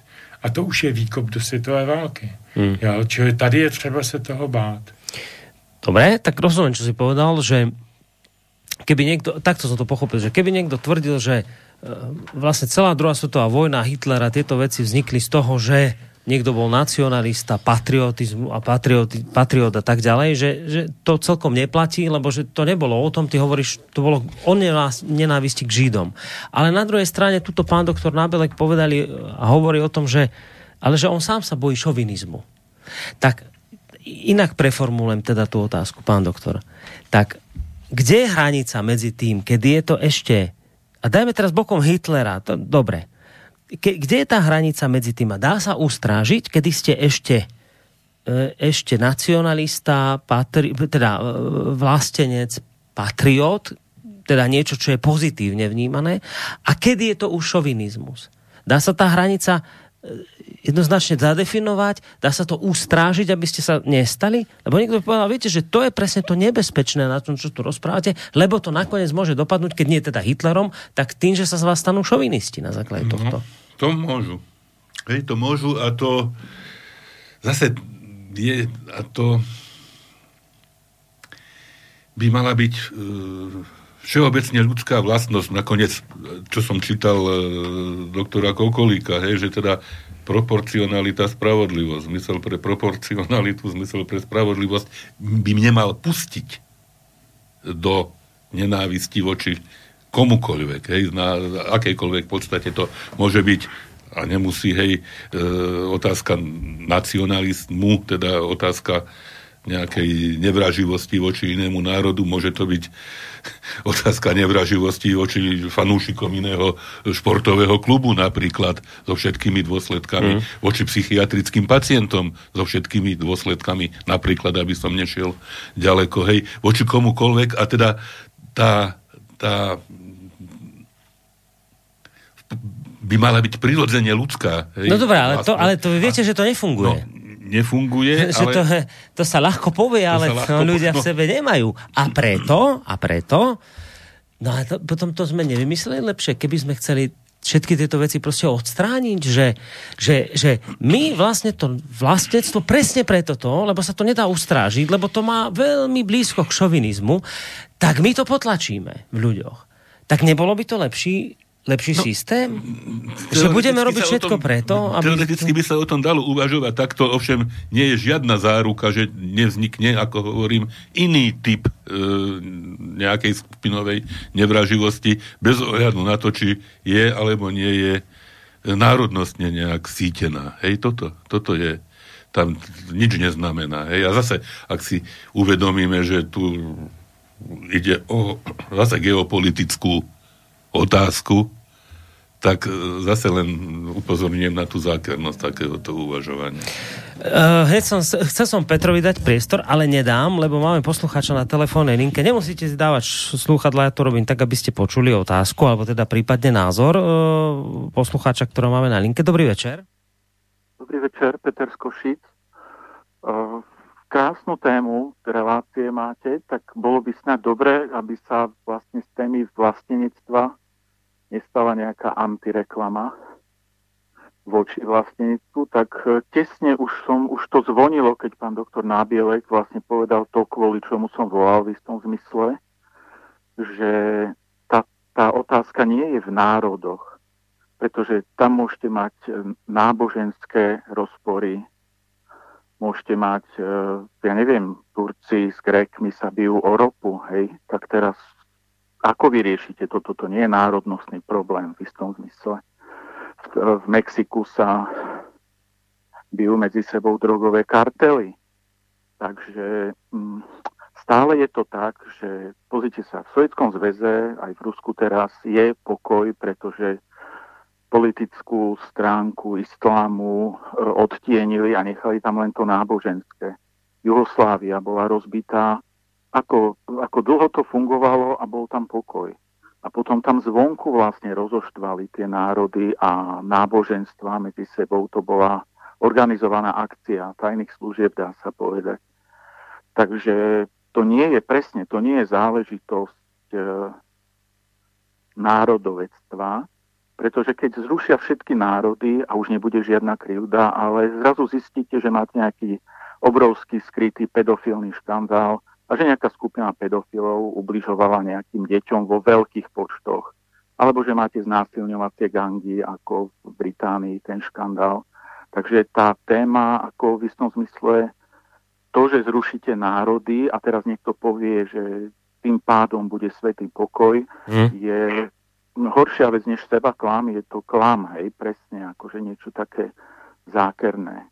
Takže uh, chcel som ešte jednu vec k tomu, že výkop k tretej svetovej vojne, ako povedal pán Žantovský, a presne tejto témy sa to týka, že, že dobre, zrušíme národy a bude svetý pokoj. V Čechách e, natočili v 65. jeden podľa mňa krásny film, ktorý rezonuje s dneškom Volá sa to Konec veľké epochy. A nebudem z nič z neho vyzrádzať, skvelé urobená vec, ale celé je to o tom, že tam ako keby sa simuluje začiatok e, veľkej vojny, pretože v tých rokoch, v 60. rokoch, vlastne celý svet e, vysel pod tou hrozbou, alebo vysela nad celým svetom hrozba jadrovej vojny. A všetci pobehovali s maskami a vedeli, kde majú svoj kryt a tak ďalej. A už toho ľuďom aj prepínalo. A tam vlastne niekto nasimuluje, ako sa začne ďalšia svetová vojna. Hej, a všetci si myslia, že no tak to budú, ja neviem, Turecko, v Turecku nejaké jadrové zbrania alebo spor o východný Berlín. A nie, ako pointa je v tom, že jednoducho sa pobijú hráči na futbalovom zápase, na štadióne a rozvášnení diváci, jedna skupina proti druhým a nabali sa to ako snehová guľa. Takže toľko k tej téme, že ako Eh, vyrývať do vlastenectva, že to je hrozba, keď to vymažeme. Nie, oni sa boja, v Bruseli sa boja, že 300 miliónov Slovanov sa dá dokopy. Dobre, tak ďakujeme Dobre, veľmi ďakujem. pekne za váš telefonát posluchač teda jednoznačne naznačil, že keď niekto by argumentoval tak, ako som to robil ja, že, že však všetky tie krivdy, ktoré sme tu doteraz zažili, to je práve, to ide na úkor toho, že jeden národ si myslel viac ako druhý. Hovorím, že to nie je o tom, že nakoniec, keby ste to aj odstránili, tak sa budú byť pre ropu, pre niečo iné, že bolo to celkom pochopiteľné. Ale Petr chcel ešte asi reagovať pred poslucháčom. No, ja tomu chtěl v podstatě říct něco velmi podobného tomu, co říkal poslucháč princip toho, čemu dneska, nebo co dneska vidíme v Evropě, eh, jako boj proti vlastenectví, patriotismu a všem těmto fenomenům, eh, který tu je reálně velmi radikálně vyslovován všemi důležitými liberálně demokratickými evropskými politiky, je, je podle mého názoru zakořeněn v tom, že tady probíhá Eh, proces eh, nebo snaha o oslabování národních identit obecně. Že jakási vytváření umělé evropské identity, to je něco, co neexistuje. Oni se rádi připomínají nebo při, připodobňují k americké e, vytváření uh-huh. unie, ale to je přece úplný nesmysl. U unie vzniká příchodem různých vesměs levobočků, lidí odvržených, lidí neschopných nebo znemožněných na starém kontinentě udělat kariéru, tak přicházeli do, do částečně do, do Spojených států, pak do Austrálie a tak dále. A tito lidé vytvářeli úplně nový systém. Vytvářeli ten melting pot, který se obohacoval různými francouzi, španěli, Iry, Němci a kde kým dalším a z toho vznikla, vzniklo něco, co, čemu bychom možná s nadsázkou mohli říct amerik, americký národ. Ale ani sám americký prezident, a to je velký šovinista eh, Donald Trump, nikdy, co já si pamatuju, nevyslovil sousloví American, American Nation. America, jo, America will be great again, OK, Toto všechno zaznělo, ale americký národ ne. To je něco, co je trošku jakoby, eh, jako, jako paradox. A evropský národ je absolutní paradox, protože tady je hromada národů, který mají americký ne. A my ano spousty evrop, evropských kulturních kořenů, eh, antických, helenských, eh, židovských, křesťanských, nevím jakých dalších, ale také socialistických, ze všech těch různých jakoby revolucí od francouzské revoluce. To jsou české, to jsou evropské tradice. To nemá americkou uh, dimenzi. A, a vytvářet tady něco umělého, jakože evropský národ je kravina, tedy s prominutím. Takže teď oni vytvářejí jakoby evropský národ, chtějí udělat evropskou federaci, chtějí mít vlastní armádu, vlastní zahraniční politiku a teda, a teda, a teda. A je to postavené na oslabování národnostní, národností a národnostních pocitů v jednotlivých státech nebo národech Evropy, Evropské unie. A to je, to je vlastně stavební materiál pro vytváření té nové Evropy.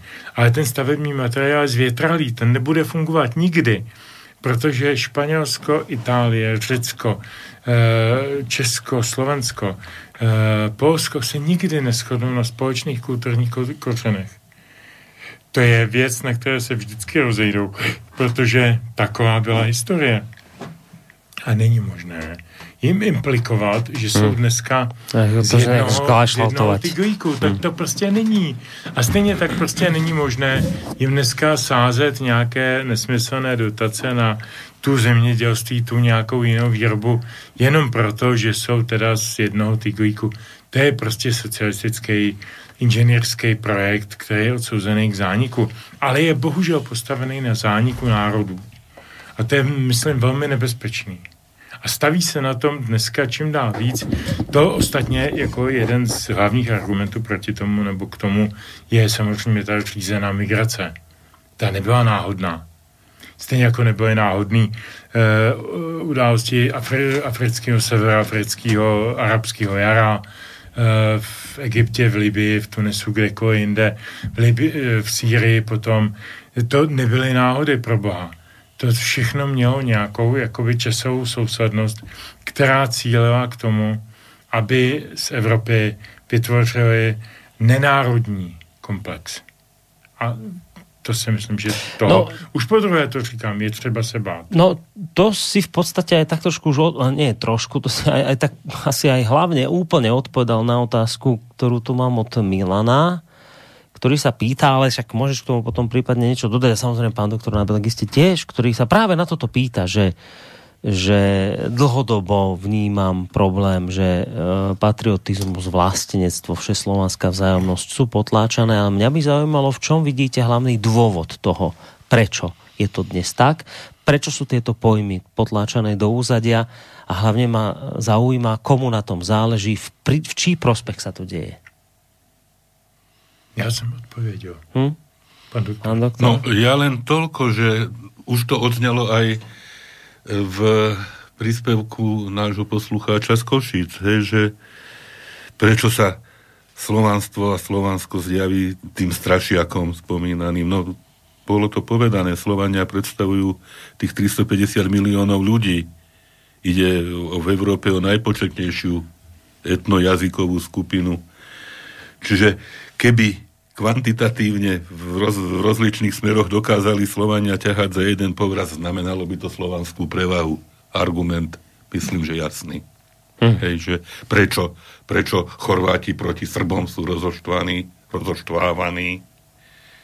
Iste sa využili, iste sa využili aj animozity z minulosti, ale to, to, to, to nebolo prirodzené, rovnako ako Ukrajinci. Však nám, z nášho pohľadu, rovnako milujem Ukrajincov ako Rusov, rovnako Srbov ako Chorvátov.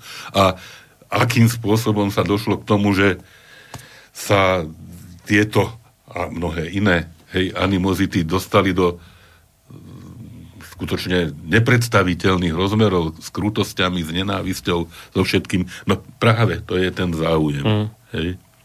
Já myslím, že tam je hlavní problém v tom, a já už jsem to trošku nakous, že ten Putin je velmi silná osobnost. Velmi silně eh, sepnul to Rusko eh, jaksi do, do sebe a sjednotil konec konců procenta různých volebních výsledků o tom odpovídají. Přesvědčil to Rusko, že by se mělo dát na cestu sebedůvěry a sebevědomí a že samozřejmě jistě mimo nikoli, jak si sekundárně, on je ten hlavní lídr. Já se pamatuju v roce 99 přijel do Prahy ředitel divadla eh, moskevského konsumu, tuším, to už je jedno. Eh, a, a nějak jsme seděli v parlamentu v takové parlamentní kavárně a čekali jsme na paní Němcovou, která byla v té době eh, tisku, eh, stínová, stínová ministrině kultury přes ODS. A já jsem je chtěl seznámit, já jsem měl na toho, toho pána, se jmenoval George a nevím jak dál, ale fakt jako křesní jméno bylo George. A, a byl to ředitel toho divadla. A nějak jsme se tam pak povídali, přišla Němcová a, a i o politice, to zrovna nastoupil těsně předtím ten Putin. A my jsme mu kladli otázku, a co soudíte o tom Putinovi? A on říkal, no víte, před sto lety jsme měli cara Rasputina, teď máme cara Putina. Hmm. Nic se nezměnilo. A říkal to možná dokonce i trošku s hrdostí, že prostě jako se to Rusko vrátilo samo k sobě. A to já myslím, že strašně rozčiluje tu bruselskou nomenklaturu, protože to Rusko je silný, je soběstačný, je velmi sebevědomý a má, má co nabídnout jiným slovanským zemím. Kdežto Němci, Angličani, nevím kdo, další, Francouzi už vůbec ne, už nemají co nabídnout, protože mají svých problémů tolik, že už nemůžou nic nabízet. A to Rusko dneska se jeví jako nebezpečí právě proto, že by mohlo být jako svorníkem toho panslovanského Eh, pancovacké budoucnosti. Proto se to Evropská A nabídnou, myslíš, nabídnou v akom zmysle? Čo? No, spolupráci. Proč asi volal kyperský, řecký ministerský předseda panu Lavrovovi a ne e, Erdoganovi nebo já nevím komu, nebo Trumpovi, ale Lavrovovi. Prostě Rusko je dneska obrovský fenomén, no, který může nabídnout e, začíná to technologiem a oni rozjíždějí ten internet svůj spolu s Čínou. To je něco, co bude absolutně revoluční. Najednou nebude tady jeden internet ze Spojených států, nebude tady jedna síť, jeden World Wide Web, uh, alias, uh, alias vlastně mm, cenzorně propagandistická uh, záležitost toho, toho, toho amerického nebo západního vidění světa, ale najednou tady bude druhý web. A ty si budeš moct před, svůj, svůj počítač přenastavit na jiný web. Samozřejmě nebudeš tu chvíli přijímat jakoby ty, ty západní zdroje, a budeš přijímat ty východní zdroje. A co když tě budou zajímat víc? To je strašně bo- toho se strašně bojí. A tenhle ten projekt už je na světě tři nebo čtyři roky a už je na spadnutí ke spuštění. Takže to je jedna, jeden z příkladů toho, jak může to Rusko vlastně e, vytvořit jistou hegemonii v určitém typu prostředí no. informačního. A to je strašně důležitý. Hmm. Nie, ale fakt, že keď si človek predstaví, že tie krajiny, ktoré aj Peter spomínal, hej, teda Francúzsko ako možno najviac, ale aj ostatné Nemecko, teda tie donedávna vedúce, hej, ako by istým spôsobom keď nepoviem degenerovali, tak pri najmenšom stagnovali v takom. A možno aj čaro nechceného e, sankcie voči Rusku ho istým spôsobom nakopli k tomu, aby Hej. ešte, ešte viac teda tú samostatnosť, sebavedomie a nespoliehanie sa na nikoho iného. Predstavme si napríklad, ako, ako sa interpretuje interpretujú, interpretuje nová ruská ústava, hej, alebo teda zmeny ruskej ústave. teraz, čo prešli tie. To, čo teraz prešlo, hej, ako štandardných takýchto pomeroch, ako žijeme, je to, išlo iba o to, aby Putin mohol byť cárom, neohrozeným, neobmedzeným. byť cárom. A pritom podstata všetkých zmien v tejto ústave bola práve to nadobudnutie a potvrdenie ruskej svojbytnosti ako niečoho, e, čo stojí nad všetkým ostatným. Hm. Pro ne, pro ne. Pro Rusy. Tak. Ano. Dobre, uh, Petře, pesnička? A potom taká jemne po pesničke podpichovačná otázka z mojej strany. Okay. Já bych si teď dovolil dát, doufám, že to máš připravené, eh, svého, mm, řekl bych, eh, oblíbeného, milovaného písničkáře Jarka Nohavicu z jeho poslední desky, která vyšla asi před mm, dvěma lety. Jmenuje se Poruba a titulní písnička se jmenuje taky Poruba. A já myslím, že je potřeba k ní dát aspoň malé vysvětlení. Poruba je sídliště, který vznikal v 50. letech podle vzoru takzvaného stalinského baroka. To je architektonický styl, který známe z Prahy v podobě hotelu International, známe z Kladna v podobě sídliště Rozdělov. Jsou to neuvěřitelně překrásné budovy. Na Slovensku který, je veľa takých sídlisk těž. Který, který vlastně byly podrobený kádrovému opatření, že to je špatně protože to vzniklo za Stalina a je to prostě ala lužníky, že jo, mm. univerzita a tak dále. A že je to prostě něco, co, co by nemělo být. E, nicméně takhle vznikla celá poroba, oni ji nemůžou zrušit. Ve Varšavě je v podobě Sorely, Sorely je vlastně celá ta hlavní ulice od toho domu umění a kultury, co teď chce ten liberálně demokratický e, co tento e, primátor Třeškovský, to chce zbourat. To je nejkrásnější budova ve Varšavě a nejstarší. Všechno ostatní jsou remakey, protože Varšava byla vybombardovaná. Mm. A i zámek je remake. A tohle je jediný, co je původní, ta krásná stalinská budova. A od ní jde dolů taková hlavní třída, asi kilometr a půl dlouhá. A to je všechno poseto těmito budovami. No a dneska bojujeme proti suchám, bojujeme proti budovám. A e, Jarek, e, který prožil na té severní Moravě své dětství, své mládí, tak vlastně vystavil takovou písničkovou sochu té porubě, která byla postavena právě v tomto stylu. A e, tomu, že vlastně vůbec nejde o nějaké baráky, ale o to, co jsme tam zažili a jací jsme díky tomu. A proto jsem ji vybral. Děkuju.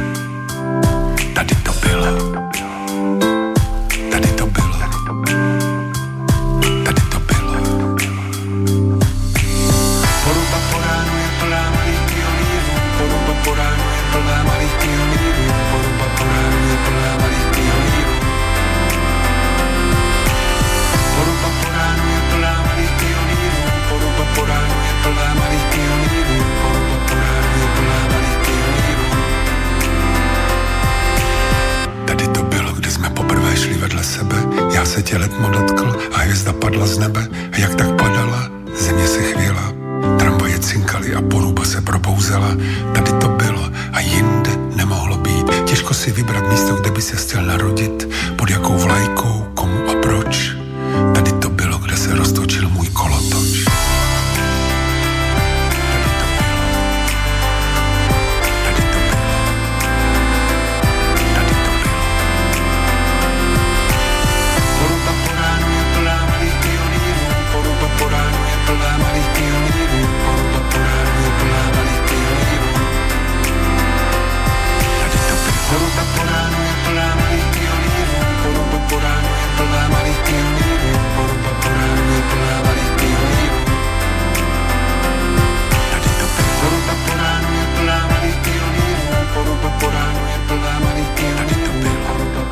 Petr Žantovský, mediálny analytik, publicista a spolu s ním aj Ludvík Nábilek. Dnes e, ako mimoriadný, netradičný host tejto relácie e, prednosta primár bansko bystrickej psychiatrie. Prečo netradičné? No lebo oslavujeme jubilejný stý. E. Ja som tu ako taký starejší. Starejší, gratulujem. No, lebo ako si hovoril, hej, že tých relácií mám Áno, my... Dobre, vyše 200. Áno, áno, áno, to ešte máme čo robiť, aby sme toto dohnali, samozrejme. Takže tak si to, hej, že už nie je to svadba, ale tak je to jubileum. No. Tak, takže preto je tu vlastne dnes takto mimoriadne s nami uh, Lučo Nábielek. No a bavíme sa na tému vlastenstvo, patriotizmus, všeslovanská vzájomnosť, prečo je to vôbec dôležité, či, či to niečo má do seba, či je to nebezpečné a tak. Uh, vy nám samozrejme maily nejaké tie píšete, o malú chvíľku sa k ním dostanem, len teda poviem, ak ešte chcete písať, máte na to necelú polhodinku. Studio zavinač slobodný vysielač.sk alebo telefon 048 381 0101, prípadne naša internetová stránka, zelené tlačidlo otázka do štúdia. Ešte teraz tá jedna moja jemne podpichovačná otázka a potom pôjde na maily.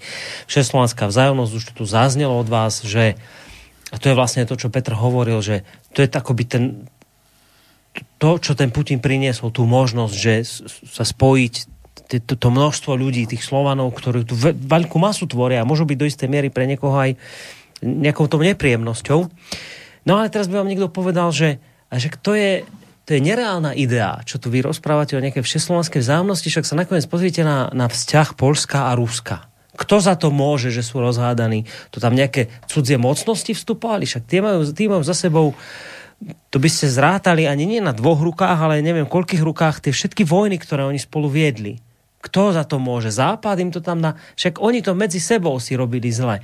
Čiže celá všeslovanská vzájomnosť, aj to štúrovské, štúr sa k tomu k Grusom upínal ako k takému veľkému dubu všetkých Slovanov, to je chiméra, to je nereálne. My spolu medzi sebou vedieme dávne boje, vojny. Pozrite sa na V4, ako dnes hlasovala tam v Bruseli opäť raz nejednotná, Poliaci inak ako Česi, ako Slováci. Nič nás nespája. Máme nejaké korene slovanské, ale inak sa medzi sebou hasíme, bijeme. Pozrite sa na našu históriu. Hovoríte to o chimérach, nič také tu neexistuje. Čo by ste na toto povedali? Jestli můžu já, tak eh, co se týče Polska, tak to je samozřejmě velmi komplikovaná věc protože v období od 18. století proběhlo asi trojí nebo čtveré dělení Polska. Většinou to bylo mezi ruské a německé zájmy, čili já bych asi chápal eh, obdobný e, příděl animozity Poláků vůči Německu, protože oni byli stejně dominantní a stejně agresivní vůči polskému území a nároční. Eh, nevím, jestli to tak je nebo není. Eh, já chápu dneska Polsko jako zemi, která si uvědomuje svoji sílu v rámci Evropské unie, svůj počet obyvatel, svoji hlasovací sílu, že umí vydírat eh, Evropskou komisi a Evropský parlament v určitých věcech, že umí doká- dokázat nebo do, do, docílit nějakých uh, svých ekonomických nebo jiných zájmů. Právě proto, že jim říkají, ale když my to nepodpoříme, tak to nebudete mít. Jo, to je, to je taková hodně, hodně vyděračská, vyděračská politika. A to, že mezi Polskem a Ruskem je e, animozita, to je slabé slovo a to přetrvává věky. Ale hmm. to je něco, na čem staví Evropská unie, která na tom staví e, svoji politiku, proto stavěli neustále do čela různých funkcí pana Tuska, který v Polsku prohrál všechno, co mohl, jako absolutně neschopný politik a, a ve finále to dopadlo tak, že Tusk svolával evropské kontrolory a různé cenzory na Polsko a posílal je do jejich televize, do jejich nejvyššího soudu a podobně. Bylo to velmi ubohé a, a jako ne, nedůstojné. Um, to jsou, to je jako Jourová, to je úplně podobný příběh, jo. Tak jako zcela neschopný politik, který se neměl prosadit doma, tak prostě z Evropy střílel na vlastní vlast. To je něco, co ne, naprosto odmítám, odsuzuju a, a nejsem schopen přijmout. Uh, jenže to Polsko, když to tak řekneš, tak ono zcela na první pohled je vydáváno jako, jako záminka k tomu střílet na to pancovanství nebo na ten, na ten e, slovanský svět. Ano, Polsko má spoustu jiných zájmů, má také jiný náboženství, má katolictví. Ano, Slovensko má také katolictví, ale zdaleka ne tak pevný a jednoznačný jako, jako Polsko. Tam nic jiného není než toto. A Slovensko je evangelická církev, je tady spousta e, luteránských prostě e, jaksi tradic a tak dále. Čili to, to není úplně, úplně identické a v Česku už vůbec ne, a v Maďarsku taky je to jinak, jo. Čili to prostě jako, když se bavíme jenom o tom prostoru v, V4, mm. tak to prostě nemůže takhle fungovat a nemůže to takhle sjedno, jaksi eh, být, být identifikováno. Možná by bylo smysluplné, a to je něco, o čem mluvím docela často a rád, kdyby se e, lídři těchto zemí, e, těch řekněme středo, východo evropských zamysleli nad tím, jestli by nestalo za to oživit v rámci V4 jakési V4 plus a přizvat třeba Rakousko a Slovinsko a Chorvatsko. To jako druhé Rakousko-Horsko bychom spravili? V podstatě druhé Rakousko-Uhersko. Ale nebylo by to v rámci jakéhosi nějakého e, monostátu, jako bývalo, že prostě jako Eh, ty dvě koruny, rakouská a uherská, diktují tím ostatním, ale byla by to v podstatě velmi seriózní, eh, rovnoprávná politická aktivita, která by prosazovala svoje společné zájmy v té Evropské unii. A ve chvíli, kdy Polsko má jiný zájem, třeba v, v oblasti potratového zákona nebo čehokoliv jiného, tak ať si to prosazuje. Jo, a ať, ať jako je úplně jedno, co si o tom myslí Slovenci, Maďaři, Chorvati nebo kdokoliv jiný. Jo, e, to je, to je podstata, podstata je ve svobodě. Podstata je ve svobodě a v, ve schopnosti uh, tu scho- svobodu užívat. Jo, a to je něco, co v dnešní Evropě chybí. Dobre, poslucháč, respektíve poslucháčka na telefónnej linke, dobrý večer. Dobrý večer, Boris, poslucháč. Ďakujem pekne a poslúchať BK, rovnako ako ty. Nevieš, ktorý však? Ne, neviem, neviem. Klasika, Boris nikdy nevie. Až keď mu niečo donesiem, až vtedy vie. Ja už viem, podľa hlasu viem. no jasné. Ja som chcel zareagovať na tú, na tú štvorku uh, Rakúsko, to novodobé Rakúsko-Uhorsko. Uh, ináč pozdravujem všetkých hostí samozrejme aj, aj teba Boris a aj poslucháčov. Um, tam, tam niekedy vznikajú problémy, e, tak, taký, také tie mixy uh, slovanských národov a germánskych. Uh, pokiaľ, pokiaľ sa tých, tých germánskych národoch vyskytujú ľudia, a, a to sa vyskytujú, uh, ktorí majú blízko k myšlienkám slovanstva, čo je dosť nezvyklá myšlienka, ale, ale je to tak, uh, tak, tak to môže fungovať. Aj napríklad rakúsky kancelár, neviem, čo je súčasný, Kurt. No. Uh, ja neviem, kto tam je momentálne, kto tam je teraz v Rakúsku, kancelár. Kurt stále. No? Kurt. No proste ide o to, že pokiaľ sú tí ľudia naklonení a ochotní, schopní e, komunikovať a e, so Slovanmi a e, prijímať nejaké myšlienky, ktoré proste sú pokrokové, dajme tomu aj pre celý svet, a, a implementovať ich sami u seba vo svojich národoch, tak to môže fungovať. To isté Maďari, hej. Uh, ale tak vieme, vieme, ako to je častokrát, alebo bývalo, no možno už v súčasnosti je to ďaleko lepšie. Mm, ja Maďarov, Slovákom, dajme tomu Rakúšakov, Čechom, Slovákom, hej, no, bolo tam možno donedávna také, také trošku akože e, nadradenectvo, ale poslednú dobu už, už to, napríklad ja mám mm, spolužiaka z vysokej školy, ktorý robí pre Slovenskú sporiteľňu a bývalo to také, že v podstate oni sa mu pokúšali hovoriť, čo nemá a no, nakoniec to dospelo tak, že jednoducho on je tam v úvodzovkách veľkým šéfom, ktorého musia počúvať oni, domáci Rakúšania, RST Bank, jednoducho on rozhoduje o veciach, o dosť veľkých veciach v rámci RST Bank a jednoducho museli uznať, že že tie slovanské kvality, alebo povedzme slovenské kvality sú vynikajúce a neostáva No dobre, skúsme, skúsme nejakú otázku prípadne sformulovať, lebo už sme tak jemne v závere skoro až, tak ešte, dobre. aby som aj ďalšie maily stihol prečítať. A, no jasné. No nebudem zdržovať, dobre. Uh, to len dodať k tomu tej štvorke, také tej novo, novodobé Rakúsko-Uhorsko. Boris, ináč e, ešte mimo, môže, môže stiahnuť e, z vysielania? Nie, to sa teraz nedá, teraz vysielam, to sa teraz nedá. Aha, dobre. Dobre. Potom, e. Dobre, ďakujem pekne za telefonát. Prípadne, ak chcete, tak môžete sa samozrejme, ak, ak teda chcete vyjadriť, alebo teda pán doktor sa chce, tak nech sa páči. Ale ešte k tomu, čo teda si sa Boris pýtal o tých, no. tých...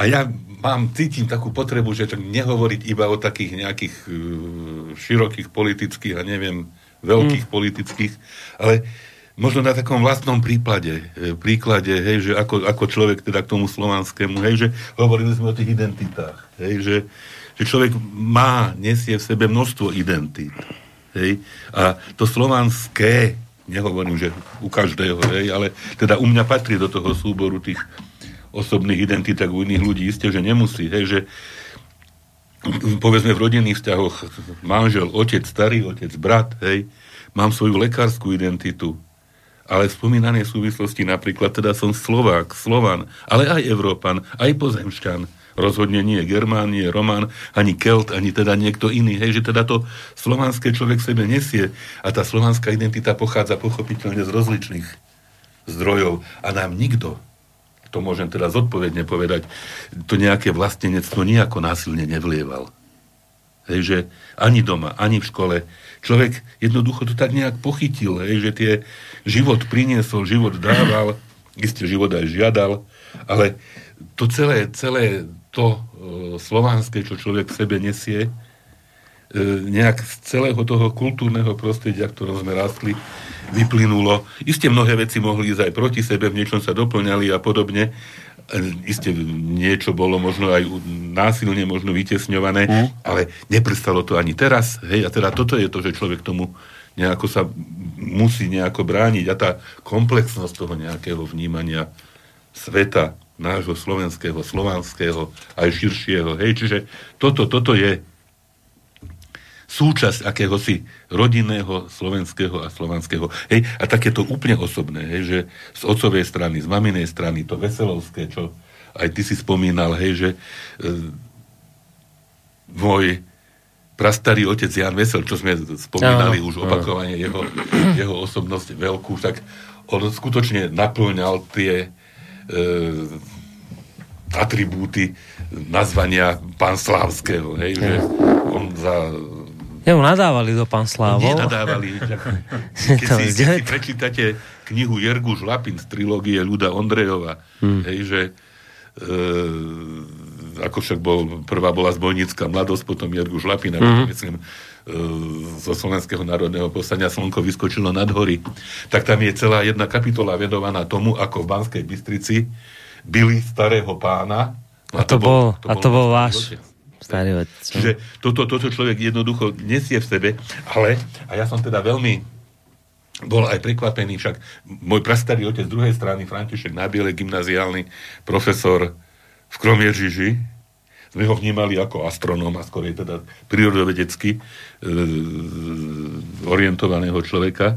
A až vlastne Skoro teraz sa nám dostali do rúk jeho filozofické spisy a, a jeho publikácie týkajúce, týkajúce sa slovanstva, slovanských literatúr, jazykov, o čom rozmýšľal, ako, ako navrhoval teda e, povinnosť v školských osnovách zaviesť e, znalosť literatúry slovanských národov. Hej. Čiže e, ja jednoducho ja nemôžem inak ako, ako byť nositeľom tohoto, tohoto, tohoto odkazu. Hej. Starí rodičia z maminej strany, rolníci, hej.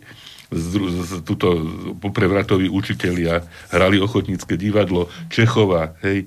Všetci boli e, členmi Matice Slovenskej, ženy boli činovničkami živení, hej, že toto je takéto uh-huh. drobné, hej, ob, občianské, nie je to politické slovanstvo které člověk sebe nesie. Hmm.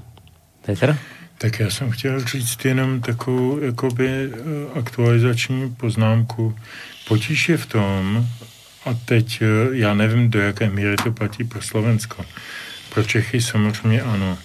Eh, že se to vědomí sounáležitosti k nějakému národu, národnosti, spolku národů, kultuře, historii, vytlouká velmi soustavně z hlav středoškolských, vysokoškolských studentů, že vlastně z těch škol vycházejí takové, eh, řekl bych, eh, inertní bytosti, trošku jako, jako z toho filmu The Wall od Rogera Waterse, takový do toho, do toho tyglíku, všechny stejný, vymazaná paměť, vymazaný konsekvence, vymazaný eh, kontek, eh, kontexty, vymazaný hodnoty, vymazaný priority. To, co my si tady jako asi navzájem nemusíme dokonce ani pojmenovávat a cítíme to jako prioritu a bavíme se o hmm. tom jako samozřejmé věci, tak najednou pro ty, pro ty mladí lidi je to velmi obtížná věc to vůbec pochopit ne přijmout, pochopit, že někdo takový, takové hodnoty může ctít jako zásadní. A že nemusí být ještě prioritně rozvrácač kvůli no, tomu. A, to, a v tom si myslím, že je hmm. další, a teď budu zase ten konspirátor, když už nás za něj označují, já si myslím, že v tom je další zájem. Eh, vygumovat paměť eh, mládeži, přepsat dějiny, zjednodušit, snížit eh, voličský věk, dát aktivní vole, volební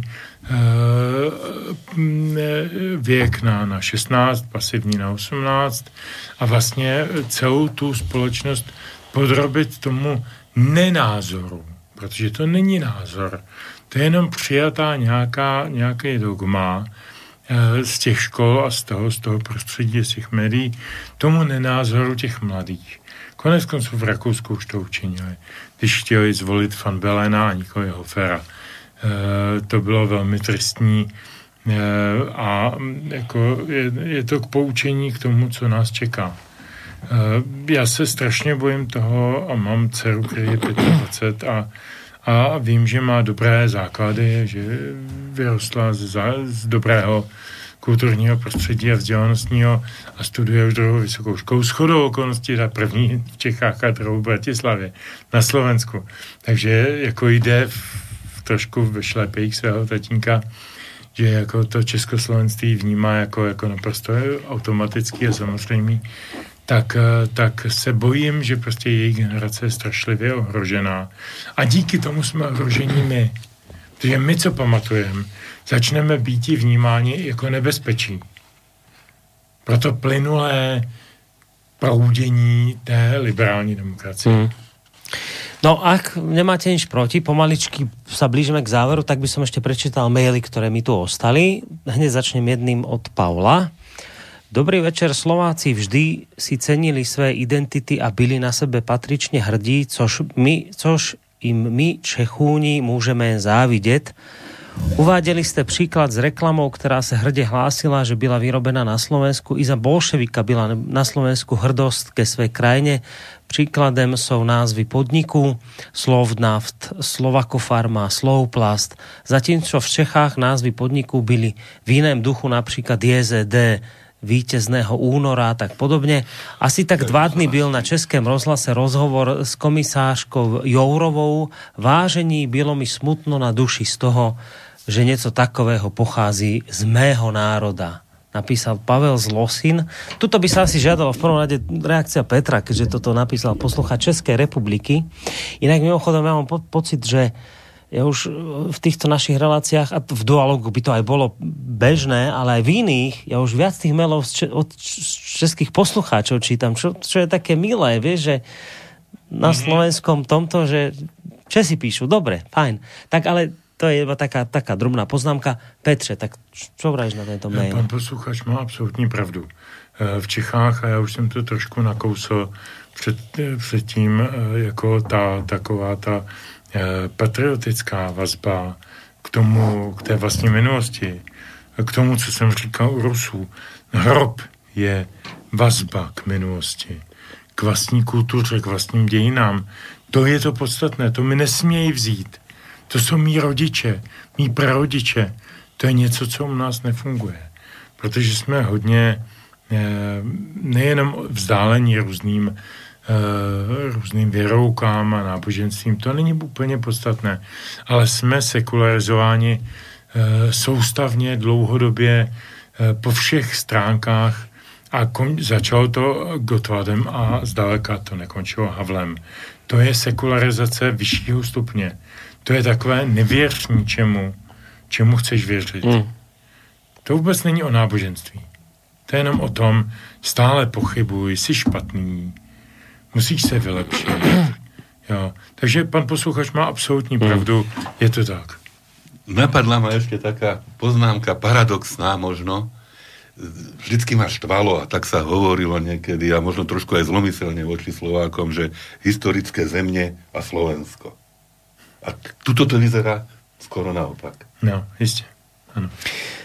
Gabriela píše, pozdravujem všetkých do štúdia, teším sa z dnešnej netradičnej e, zostavy na Margo čiastkových predsudkov voči slovanstvu. Chcem prispieť do diskusie tak trochu smiešnou skúsenosťou.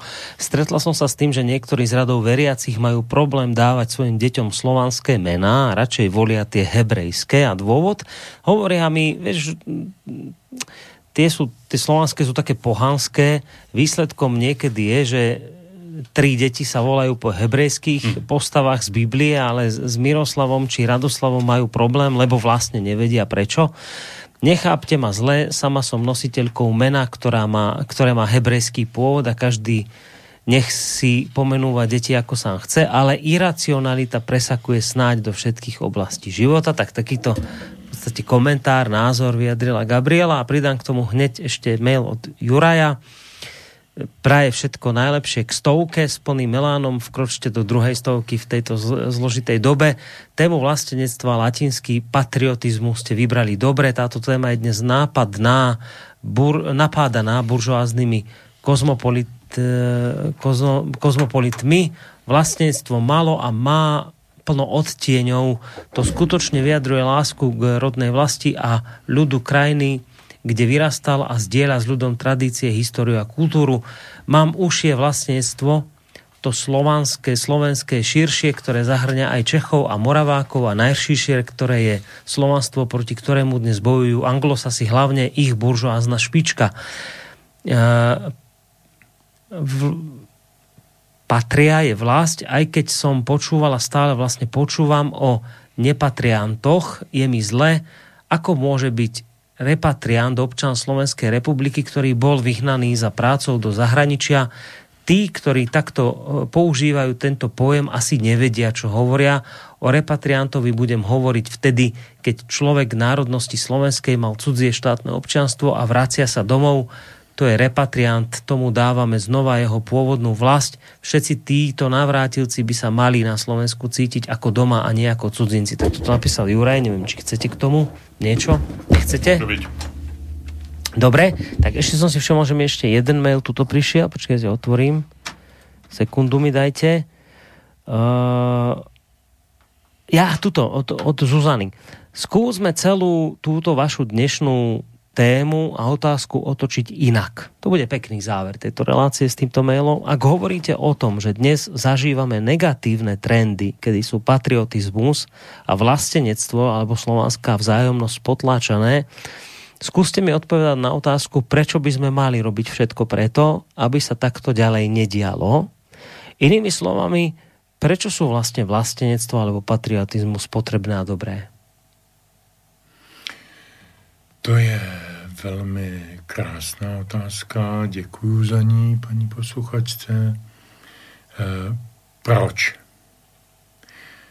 E, narodil jsem se v rodině, která byla nějak definovaná. Byla heterosexuální, byla bílá, byla česká, byla slovanská.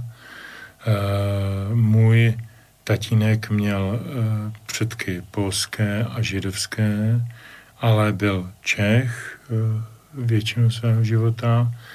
Já jsem tím pádem zdědil nějaké e, málo procentní, e, řekněme, genetické vklady těch jmenovaných národností, ale vnímám se jako Čecha, byl jsem vychován jako Čech. Byl jsem vychován k tomu, že v roce 1938 pan prezident Beneš vyhlásil dvě, slovy dvě, e, všeobecné mobilizace proti německému agresorovi. A celé Česko jako jeden muž vstoupilo do těch uniform a, a jako e, je to jeden z mála e, opravdu velmi hrdých okamžiků našich dějin, na který jako Čech můžu o který můžu opírat svoji identitu. Že prostě tady najednou většina národa vystoupila proti agresorovi, proti kterému neměla sebevenčí šanci, ale absolutně. To by byl absolutní sebevražda a oni ti lidé tam přesto šli. Na co jinýho mám být hrdý, než na toto. Takže toto je smysl mého národovectví, nebo chcete i patriotismu, vlastenectví. Já to všechno promítám přes svoji osobnost, svoje dějiny osobní a myslím, že je to asi jediná možnost, protože dávat tomu nějaké univerzální dimenze e, nedává smysl, to z toho vznikne politika. Ale vlastenectví je intimní otázka každého jednotlivého člověka. No ona sa pýta, prečo je to potrebné. Prečo je to dobré? Bychom, Prečo je to dobré? A jak bychom mohli v tom světě žít, kdybychom neměli ty kotvy?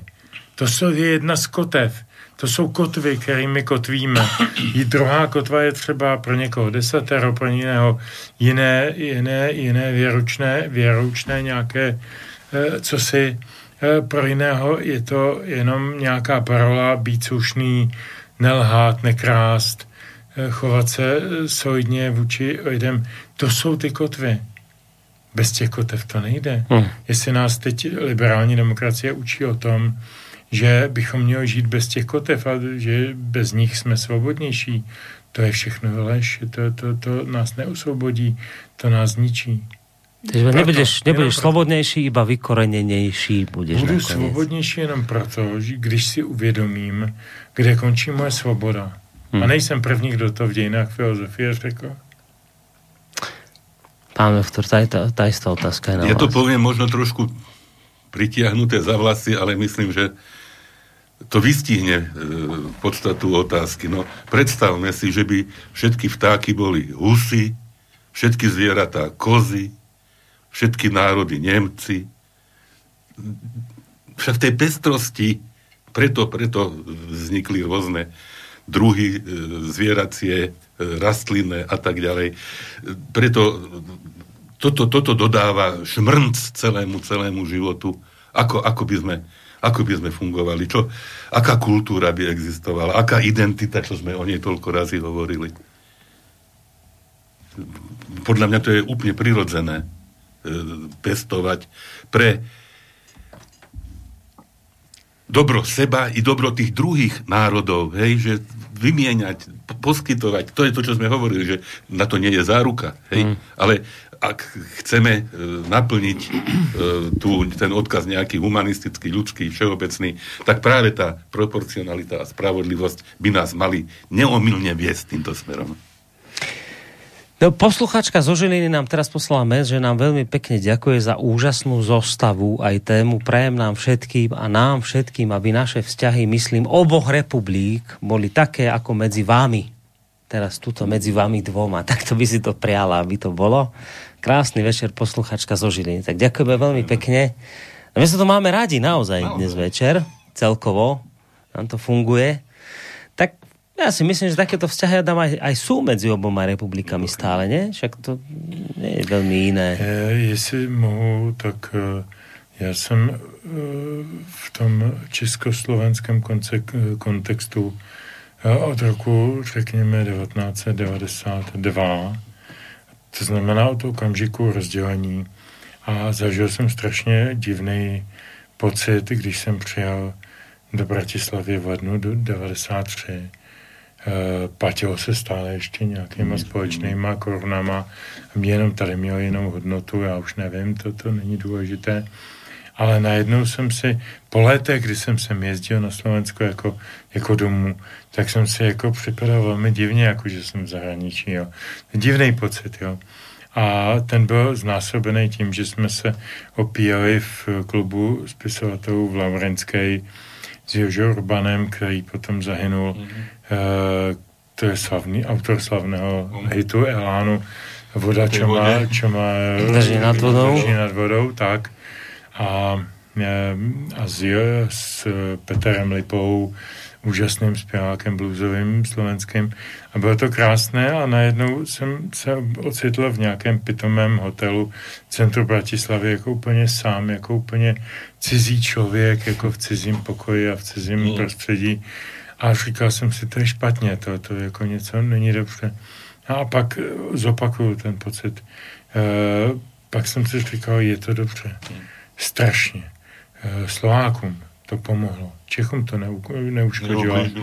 A Slovákům to strašně pomohlo, protože si uvědomili svoji identitu, svoje vlastenectví, svoje patriotické síly, svoji intelektuální sílu, svoji výrobní sílu, všechno si uvědomili uvědomili si i všechny křivdy, které jsme jim my jako Češi udělali za ta léta. Havlem počínaje, který zavřel zbrojní průmysl a tak dále a tak dále. Eh, je to strašně dobře. Já jsem ale aj dobré věci jste urobili zase, víš, aby to tak nevyzeralo. No dobře, no. Aj, aj dobré. To, to byl zejména Husák. Ano, to byl zejména Husák, který byl Slovák, takže jako podporoval některé věci na Slovensku, ale, ale to, je, to je celkem vedlejší, jo, jako Myslím si, že jako Češi máme důvod mít špatné svědomí vůči Slovákům. I z toho důvodu, tady jsem v roce 2012 nebo 13 nebo kdy byl na konferenci ministerstva školství o e, kontextu kulturním a jazykovém e, slovensko-českém a já jsem říkal, jako na, v tom příspěvku, víte, jako je strašně divný, že já přijedu na Slovensko do Bratislavy třeba přednášet na Univerzitu Komenského a přijdu do Štúrově ulice, do akademického um, knihkupectví a najdu tam všechny důležité knihy, třeba i český, odborný, který vyšly k danému problému. Jo, a přijedu do Prahy, vrátím se a tam nenajdu jedinou slovensky psanou knihu. To je špatně pro Boha. To je špatně. Tady prostě je z nějaké strany jednoznačná, jednostranná vina. Jo, a to je vina ignorance, vina nezájmu, vina napichosti a tak dále, a tak dále. Jak nás k tomu učil ten Havel a Pidart a tyhle, Ale... že jsme vlastně jako ty starší bratři a máme o ty Slováky víc pečovat a, a víc jim dávat a tak. Já myslím, že to vykonalo strašný zlo. A já jsem rád, že to dneska Slováci tak neberou, nebo aspoň mám ten tak pocit a jezdím sem, říkám, jako domů.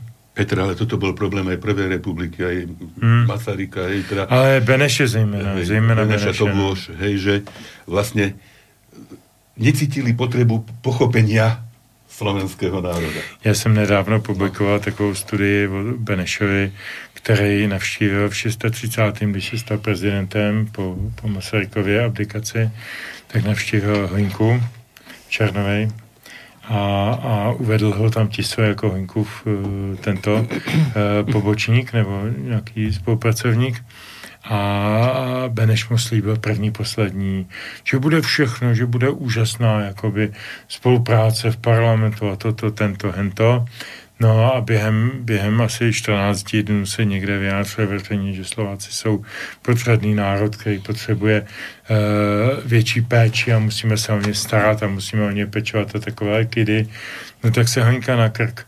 A jako, jako další historické uh, konsekvence známe velmi dobře. Jo, ale Hlinka byl až do roku 36 ochoten, podle historických dokumentů, participovat na Československé republice. Přesně tak. No, každá dobrá... To by sme mohli povídať do rána. Veď práve, že každá dobrá správa sa musí niečím pokaziť a každá dobrá relácia sa raz musí skončiť.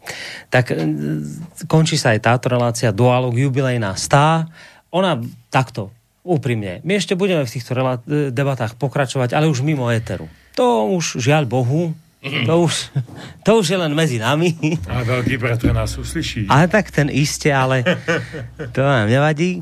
Takže tak, do, došli sme do záveru. Ja ďakujem veľmi pekne samozrejme obom hosťom. To nebojde, to sa k tomu dostaneme.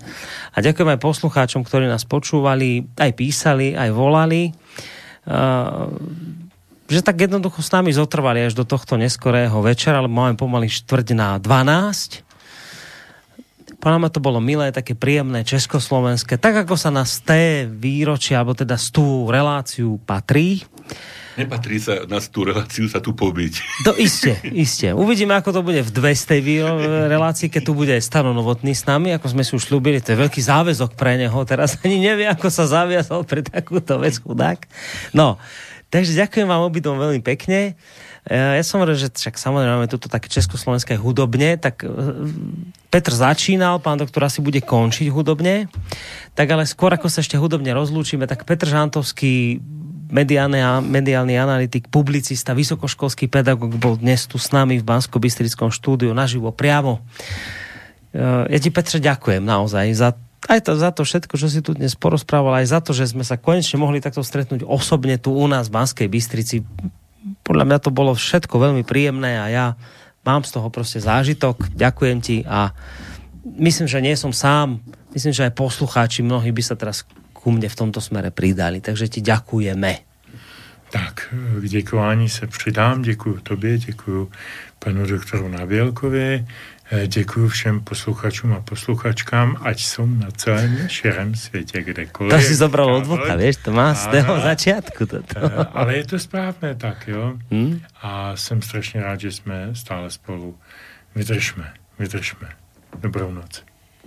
Tak, Petr Žantovský sa s nami rozlúčil.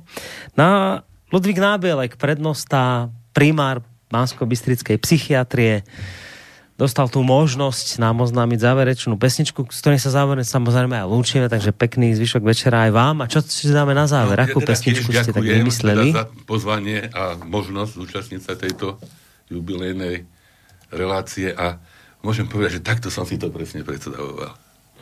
Hm? Fajn. Takže díky. Že to vlastne dobre dopadlo, hej? hej. Hm? No a vybral som a toto tak krásne vyšlo, že toto, táto pieseň môže byť na záver. To už jedna z tých, čo mi teda aj slzy e, vytiekli. Je taká slovinská kapela, sa volá, že Lajbach. Mm.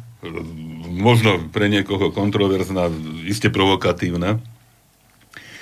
A e, neviem, v 2006, myslím, roku vydala album, ktorý sa opäť volá e, kontroverzne buď folk ako ľud, alebo volk po slovinsky vlk. Mm-hmm. Veľmi, veľmi teda zaujímavé. No táto, táto, mm, toto album teda vlastne obsahuje množstvo spracovaných hymnických piesní. No a na záver teda sa mi veľmi hodí teda e, hymnická pieseň panslovanská hymna. Hej Slováci, alebo hej Slovania.